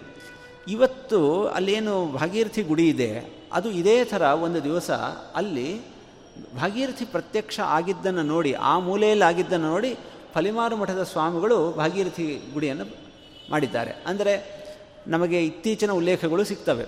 ತೀರ ಇತ್ತೀಚೆಗೆ, ಹನ್ನೆರಡು ವರ್ಷಕ್ಕೊಂದು ಸಲ ಅಂತಂದರೆ ನಮ್ಮ ಕಣ್ಣೆದುರಿಗೆ ಮೂರು ಸಲ ಆಗೋಯ್ತಲ್ಲ, ಹನ್ನೆರಡು ವರ್ಷಗಳು. ಅಂತಂದರೆ ಇವತ್ತದು ನಮ್ಮ ಭಾಗ್ಯ ಕಡಿಮೆ ಇದೆ ಏನು? ಅದು ಯಾವ ಥರ ನಡೀತಾ ಇದೆ ಅಂತಂದರೆ ಹೇಳಿ ಕೇಳಿ ಅಂತೂ ಬರಲ್ಲ. ಒಂದು ಸಣ್ಣ ಮಳೆಗೆ ಸಿಕ್ಕಾಪಟ್ಟೆ ನೀರು ಬಂದುಬಿಡುತ್ತೆ. ಅದು ಯಾರಿಗೆ ಯೋಗ್ಯತೆ ಇರುತ್ತೋ ಅವ್ರಿಗೇನು ಸೂಚನೆ ಸಿಗುತ್ತೋ ಯಾರೇನು ಸಾಧನೆ ಮಾಡ್ಕೊಳ್ತಾರೋ ಮಾಡ್ಕೊಂಡ್ಬಿಡ್ತಾರೆ. ಆ ಥರ ಒಂದು, ಅಂತೂ ಇವತ್ತಿಗೂ ಕೂಡ ಯಾವುದೋ ಒಂದು ರೂಪದಲ್ಲಿ ಭಾಗೀರಥಿ ದೇವಿ ಮಧ್ವ ಸರೋವರಕ್ಕೆ ಬರ್ತಾಳೆ ಅನ್ನೋದನ್ನು ವಿಶ್ವಾಸ ಇಡಬಹುದು ಅಂಥ ಒಂದು ಉಲ್ಲೇಖವನ್ನು ನಾರಾಯಣ ಪಂಡಿತಾಚಾರ್ಯರು ಮಾಡ್ತಾ ಇದ್ದಾರೆ. ಸನ್ಯಾಸ ತಗೊಂಡು ನಲವತ್ತು ದಿವಸಕ್ಕೆ ನಡೆದಂಥ ಒಂದು ಘಟನೆ. ಅವತ್ತಿನ ಕಾಲದ ಇನ್ನು ಮುಂದೆ ಇಂಥ ವಿಚಾರಗಳು ತುಂಬ ಬರ್ತವೆ. ಅವತ್ತಿನ ಕಾಲಿನ ಮೋಜು ಅಂತಂದರೆ ವಾದ, ವಾಕ್ಯಾರ್ಥಗಳ ಮೋಜೇ ಮೋಜು. ಜನರು, ಕೆಲವರು ವಿದ್ವಾಂಸರು ಊರೂರು ತಿರುಗ್ತಿದ್ರಂತೆ.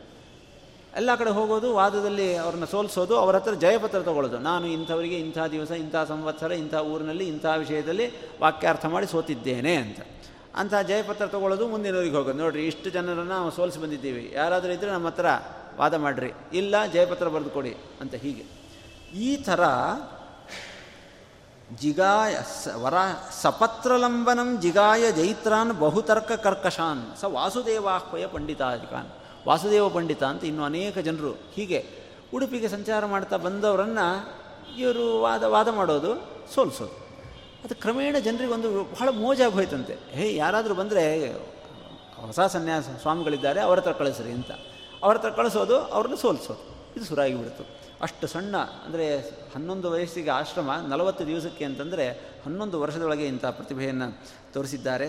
ಗುರುಗಳಿಗೂ ಬಹಳ ಸಂತೋಷ ಆಯಿತು. ನನ್ನ ಮಗ ಶಿಷ್ಯ ಬಹಳ ಪ್ರತಿಭಾವಂತನಿದ್ದಾನೆ. ಇನ್ನಷ್ಟು ಪ್ರತಿಭಾವಂತನನ್ನು ಮಾಡಬೇಕು ಅಂಥೇಳಿ ಇಷ್ಟಸಿದ್ಧಿ ಅನ್ನುವಂಥ ಗ್ರಂಥವನ್ನು ಪಾಠ ಮಾಡಲಿಕ್ಕೆ ಶುರು ಮಾಡಿದರಂತೆ. ಮಂಗಳಾಚರಣೆ ಕೇಳಿದ ಇವರು ಕೆಲವು ಪ್ರಶ್ನೆ ಕೇಳಿದರಂತೆ. ಅದಕ್ಕೆ ಗುರುಗಳು ಉತ್ತರ ಕೊಟ್ಟರು ಅದಕ್ಕೆ ಇವರು ಮತ್ತೆ ಪ್ರಶ್ನೆ ಎಷ್ಟು ನಡೆದ್ರು ಒಂದು ಯಾರೋ ಅಲ್ಲಿ ಕೂತು ಲೆಕ್ಕ ಹಾಕಿದ್ರು, ಮೂವತ್ತೆರಡು ಪ್ರಶ್ನೆಗಳನ್ನು ಕೇಳಿದರಂತೆ. ಯಾವುದಕ್ಕೂ ಕೂಡ ಗುರುಗಳಿಗೆ ಸಮರ್ಪಕವಾದ ಉತ್ತರ ಕೊಡಲಿಕ್ಕೆ ಬರಲಿಲ್ಲ. ಸಿಟ್ಟು ಮಾಡ್ಕೊಂಡ್ರಂತೆ. ನೀವು ಭಾಳ ಬುದ್ಧಿವಂತರು, ನೀವು ಪಾಠ ಹೇಳೋ ಶಕ್ತಿ ನನಗಿಲ್ಲ ಅಂತ. ಈ ಘಟನೆ ನಡೆದಿದ್ದು ಇದು ಹೇಗೆ ಅಂತಂದರೆ, ಅವರು ಒಂದು ಬೀಜ ಅಂಕುರ ಹಾಕಿದರು ಅವತ್ತು. ನೀವೇನು ತಿಳ್ಕೊಂಡಿದ್ದೀರಿ? ಇದರ ಬಗ್ಗೆ ಯೋಚನೆ ಮಾಡೋ ಹಾಗಿದೆ ಅಂತ. ಸುತ್ತಮುತ್ತಲು ಕೂತವ್ರಿಗೆಲ್ಲ ಬಹಳ ಆಶ್ಚರ್ಯ. ಯಾಕಂದರೆ ಅವತ್ತಿನ ಕಾಲದಲ್ಲಿ ಅವರು ದೊಡ್ಡ ವಿದ್ವಾಂಸರು ಅಂತ ತಿಳ್ಕೊಂಡಿದ್ದ ಅವರನ್ನು. ಬಭುವ ತದ್ದೂಷಣ ಸಂಶಯ ಅಂಕುರ ಸಂಶಯದ ಅಂಕುರ ಅವತ್ತು ಬೆಳೀತು. ಆದರೆ ಬಹಳ ಆಶ್ಚರ್ಯಕರವಾಗುವಂಥ ಒಂದು ಘಟನೆ. ಸನ್ಯಾಸಿಗಳು ಯಾವತ್ತೂ ನಿರಂತರ ಸಾಮರ್ಥ್ಯ ಇದ್ದರೆ ಪಾಠ ಮಾಡಬೇಕು. ಸಾಮರ್ಥ್ಯ ಇಲ್ಲ ಅಂತಂದರೆ ಶ್ರವಣ ಮಾಡಬೇಕು. ಹಿರಿಯರಿದ್ದಾಗ ಕೇಳಬೇಕು, ಹೇಳಬೇಕು. ಇದನ್ನು ಬಿಟ್ಟು ಬೇರೆ ಕೆಲಸವನ್ನು ಇವೆರಡನ್ನು ಬಿಟ್ಟು ಇರಬಾರದು ಅಂತ ಸನ್ಯಾಸಿಗಳಿಗೆ. ಅದರಂತೆ ಶ್ರೀಮದಾಚಾರ್ಯರು ವಿಶೇಷವಾಗಿ ಪಾಠ ಮಾಡ್ತಿದ್ದರಂತೆ. ಅವತ್ತಿನ ಕಾಲದಲ್ಲಿ ಪ್ರಸಿದ್ಧವಾದಂತಹ ಅದ್ವೈತ ಸಿದ್ಧಾಂತದ ಗ್ರಂಥ, ಶಾಂಕರ ಭಾಷ್ಯ, ಶಾಂಕರ ಗೀತಾ ಭಾಷ್ಯ, ಉಪನಿಷತ್ ಭಾಷ್ಯ, ಇವುಗಳನ್ನೆಲ್ಲ ಪಾಠ ಮಾಡ್ತಿದ್ದರಂತೆ. ಸುಮ್ಮನೆ ಪಾಠ ಅಲ್ಲ, ಆ ಪಾಠ ಎಷ್ಟು ಅದ್ಭುತವಾಗಿತ್ತು ಅಂತಂದರೆ, ಅಖಂಡಿತೋಪನ್ಯಸನಂ ಯಾವ ಆ, ಊ ಇಲ್ಲ, ನಿರಂತರ ನಿರರ್ಗಳವಾಗಿ ಮಾಡ್ತಾಯಿದ್ರು ಸ್ವಯಂ ಯಾವ ಸಂಶಯವೂ ಇಲ್ಲ. ಪಾಠ ಕೂತವ್ರು ಯಾರು ಏನು ಪ್ರಶ್ನೆ ಕೇಳಿದ್ರು ಅದಕ್ಕೆಲ್ಲ ಉತ್ತರ ಕೊಡ್ತಾ ಇದ್ದರು. ಆ ಪಾಠ ಎಷ್ಟು ಪ್ರಸಿದ್ಧ ಆಯಿತು ಅಂತಂದರೆ ಈಗಾಗಲೇ ಪಾಠ ಕೇಳಿ ಮಾಡಿ ಸ್ವಯಂ ಜ್ಞಾನ ಪಡೆದವರು ಕೂಡ, ಹೇ ಹೊಸ ಸ್ವಾಮಿಗಳು, ಭಾರಿ ಪಾಠ ಹೇಳ್ತಾರೆ ಅಂತ ಅವ್ರ ಹತ್ರ ಪಾಠ ಕೇಳಲಿಕ್ಕೆ ಬರ್ತಾಯಿದ್ರು ಅಂದರೆ ಜನರಿಗೆ ಅರ್ಧಂಬರ್ಧ ಓದ್ಕೊಂಡು ಖಂಡನೆ ಮಾಡಿದರು ಅಂತ ಭಾವನೆ ಬರೆಸಿಲ್ಲ. ಅದ್ಭುತ ಇವರು ಅನ್ನೋ ಭಾವನೆ ಬರೆಸಿಯೇ ಆಮೇಲೆ ಐದನೇ ಸರ್ಗದಲ್ಲಿ ಬರುತ್ತೆ. ಒಂದು ದಿವಸ ಪಾಠಕ್ಕೆ ಕೂತಾಗ ಪ್ರಶ್ನೆ ಕೇಳಿದರು. ಅವರು ಏನೋ ನಮ್ಮನ್ನು ಪರೀಕ್ಷೆ ಮಾಡಲಿಕ್ಕೆ ಪ್ರಶ್ನೆ ಕೇಳ್ತಿದ್ದಾರೆ ಅಂತ ಉತ್ತರ ಕೊಡಲಿಕ್ಕೆ ಹೋದರು. ಮತ್ತೆ ಪ್ರಶ್ನೆ ಕೇಳಿದರು ಮತ್ತೆ ಪ್ರಶ್ನೆ ಕೇಳಿದರು ಮತ್ತೆ ಪ್ರಶ್ನೆ ಕೇಳಿದರು. ಇಲ್ಲ, ಇದು ಸರಿ ಇಲ್ಲ ಅಂತ ಹೇಳಿದರು. ಸರಿಯಾದ ಉತ್ತರ ಹೇಳ್ರಿ ಅಂತಂದ್ರೆ ಆಮೇಲೆ ಹೇಳಿದರು ಅಂತ ಹೀಗೆ ಬರುತ್ತೆ. ಅಂದರೆ ಅನೇಕ, ಅದು ಎಷ್ಟು ಕಾಲ ಅಂತಿಲ್ಲ, ಅನೇಕ ತಿಂಗಳಿರಬಹುದು ಶ್ರೀಮದಾಚಾರ್ಯರು ಅವತ್ತಿನ ಕಾಲದಲ್ಲಿ ಏನಿತ್ತೋ ಅದೇ ವೇಷಗಳನ್ನು ಧಾರಣೆ ಮಾಡಿದ್ದಾರೆ, ಅದೇ ಗ್ರಂಥಗಳನ್ನು ಪಾಠ ಮಾಡಿದ್ದಾರೆ. ಹೀಗೆ ನಡೀತಾ ಇದೆ. ಒಂದು ಕೊನೆಯ ಘಟನೆಯನ್ನು ಹೇಳ್ತಾರೆ, ಅಲ್ಲಿಗೆ ನಾಲ್ಕನೇ ಸರ್ಗ ಮುಗಿಯುತ್ತೆ. ಭಾಗವತ ಪಾಠ ನಡೀತಾ ಇತ್ತು ಅಂತ. ಎಲ್ಲರೂ ಬರ್ಕೊಳ್ಳೋ ಅಂಥದ್ದು ಬೇರೆ ಬೇರೆ ಕಡೆಯಿಂದ ಬಂದವರು, ಬೇರೆ ಬೇರೆ ಕಡೆಯಿಂದ ಬರ್ಕೊಂಡು ಬಂದವರು. ಅಚ್ಚುತ ಪ್ರೇಕ್ಷರು ಪಾಠ ಮಾಡ್ತಾ ಇದ್ದಾರೆ. ಇವರೊಂಥರ ಓದ್ತಾ ಇದ್ದಾರೆ. ಒಬ್ಬರು ಹೇಳ್ತಾರೆ, ನಮ್ಮ ಪುಸ್ತಕದಲ್ಲಿ ಹಿಂಗಿದೆ, ನಮ್ಮ ಪುಸ್ತಕದಲ್ಲಿ ಹಿಂಗಿದೆ, ನಮ್ಮ ಪುಸ್ತಕದಲ್ಲಿ ಹಿಂಗಿದೆ ಅಂತ.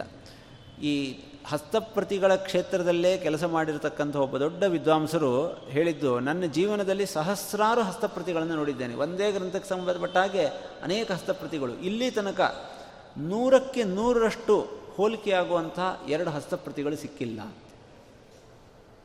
ಅದು ಕೇಳಿ ಕೇಳಿ ಬರ್ಕೊಳ್ಬೇಕಾದ್ರೆ ಹೆಚ್ಚು ಕಡಿಮೆ ಆಗುವಂಥದ್ದು. ಅಂಥದ್ದು ಅಧ್ಯಾಯ ಅಧ್ಯಾಯ, ವಾಕ್ಯ ವಾಕ್ಯ ವ್ಯತ್ಯಾಸ ಆಗ್ತಾ ಇದೆ. ಒಬ್ಬೊಬ್ಬರು ಒಂದೊಂದು ಥರ ಹೇಳ್ತಾ ಇದ್ದಾರೆ. ಯಾವುದನ್ನು ಇಟ್ಟುಕೊಳ್ಬೇಕು ಯಾವುದು ವೇದವ್ಯಾಸರಿಗೆ ಸಮೇತವಾದ ಪಾಠ ಅಂತಂದಾಗ, ಬಹಳ ಇದು ದೇವತಾ ಪ್ರತಿಭೆ ಅಷ್ಟೇ. ಇವರು ಪೂರ್ಣಪ್ರಜ್ಞೆ ತೀರ್ಥರು. ಇವರು ಹೇಳಿದರು, ಗುರುಗಳೇ, ಈ ಪುಸ್ತಕದಲ್ಲಿರೋದು ಸರಿಯಾದ ಪಾಠ. ನಿಮಗೆ ಹೆಂಗೆ ಗೊತ್ತು? ಹಾಗಾದ್ರೆ ಹೇಳಿ ನೋಡೋಣ ಅಂಥೇಳಿ ಪಂಚಮ ಸ್ಕಂದದಲ್ಲಿ ಬಂದಿರತಕ್ಕಂತಹ ವಿಷಯವನ್ನು ಕೇಳಿದರೆ ಅವರು ಆ ಪುಸ್ತಕದಲ್ಲಿ ಇದ್ದ ಹಾಗೆಯೇ ಪೂರ್ಣ ಹೇಳ್ತಾ ಹೋದರಂತೆ. ಅವಾಗ ಕೇಳಿದ್ರು ಗುರುಗಳು, ಅತ್ರ ಜನ್ಮನಿನ ಯತ್ಪಠಿತಂತೆ ಜೈತ್ರ ಭಾತಿ ಕಥಮಿತ್ಯ ಮನೋಕ್ತೆ. ನನಗೆ ಗೊತ್ತಿರೋ ಹಾಗೆ ನೀವು ಇಲ್ಲಿ ನನ್ನ ಕೈ ಪಂಚಮಸ್ಕಂದ ಓದಿಲ್ಲ.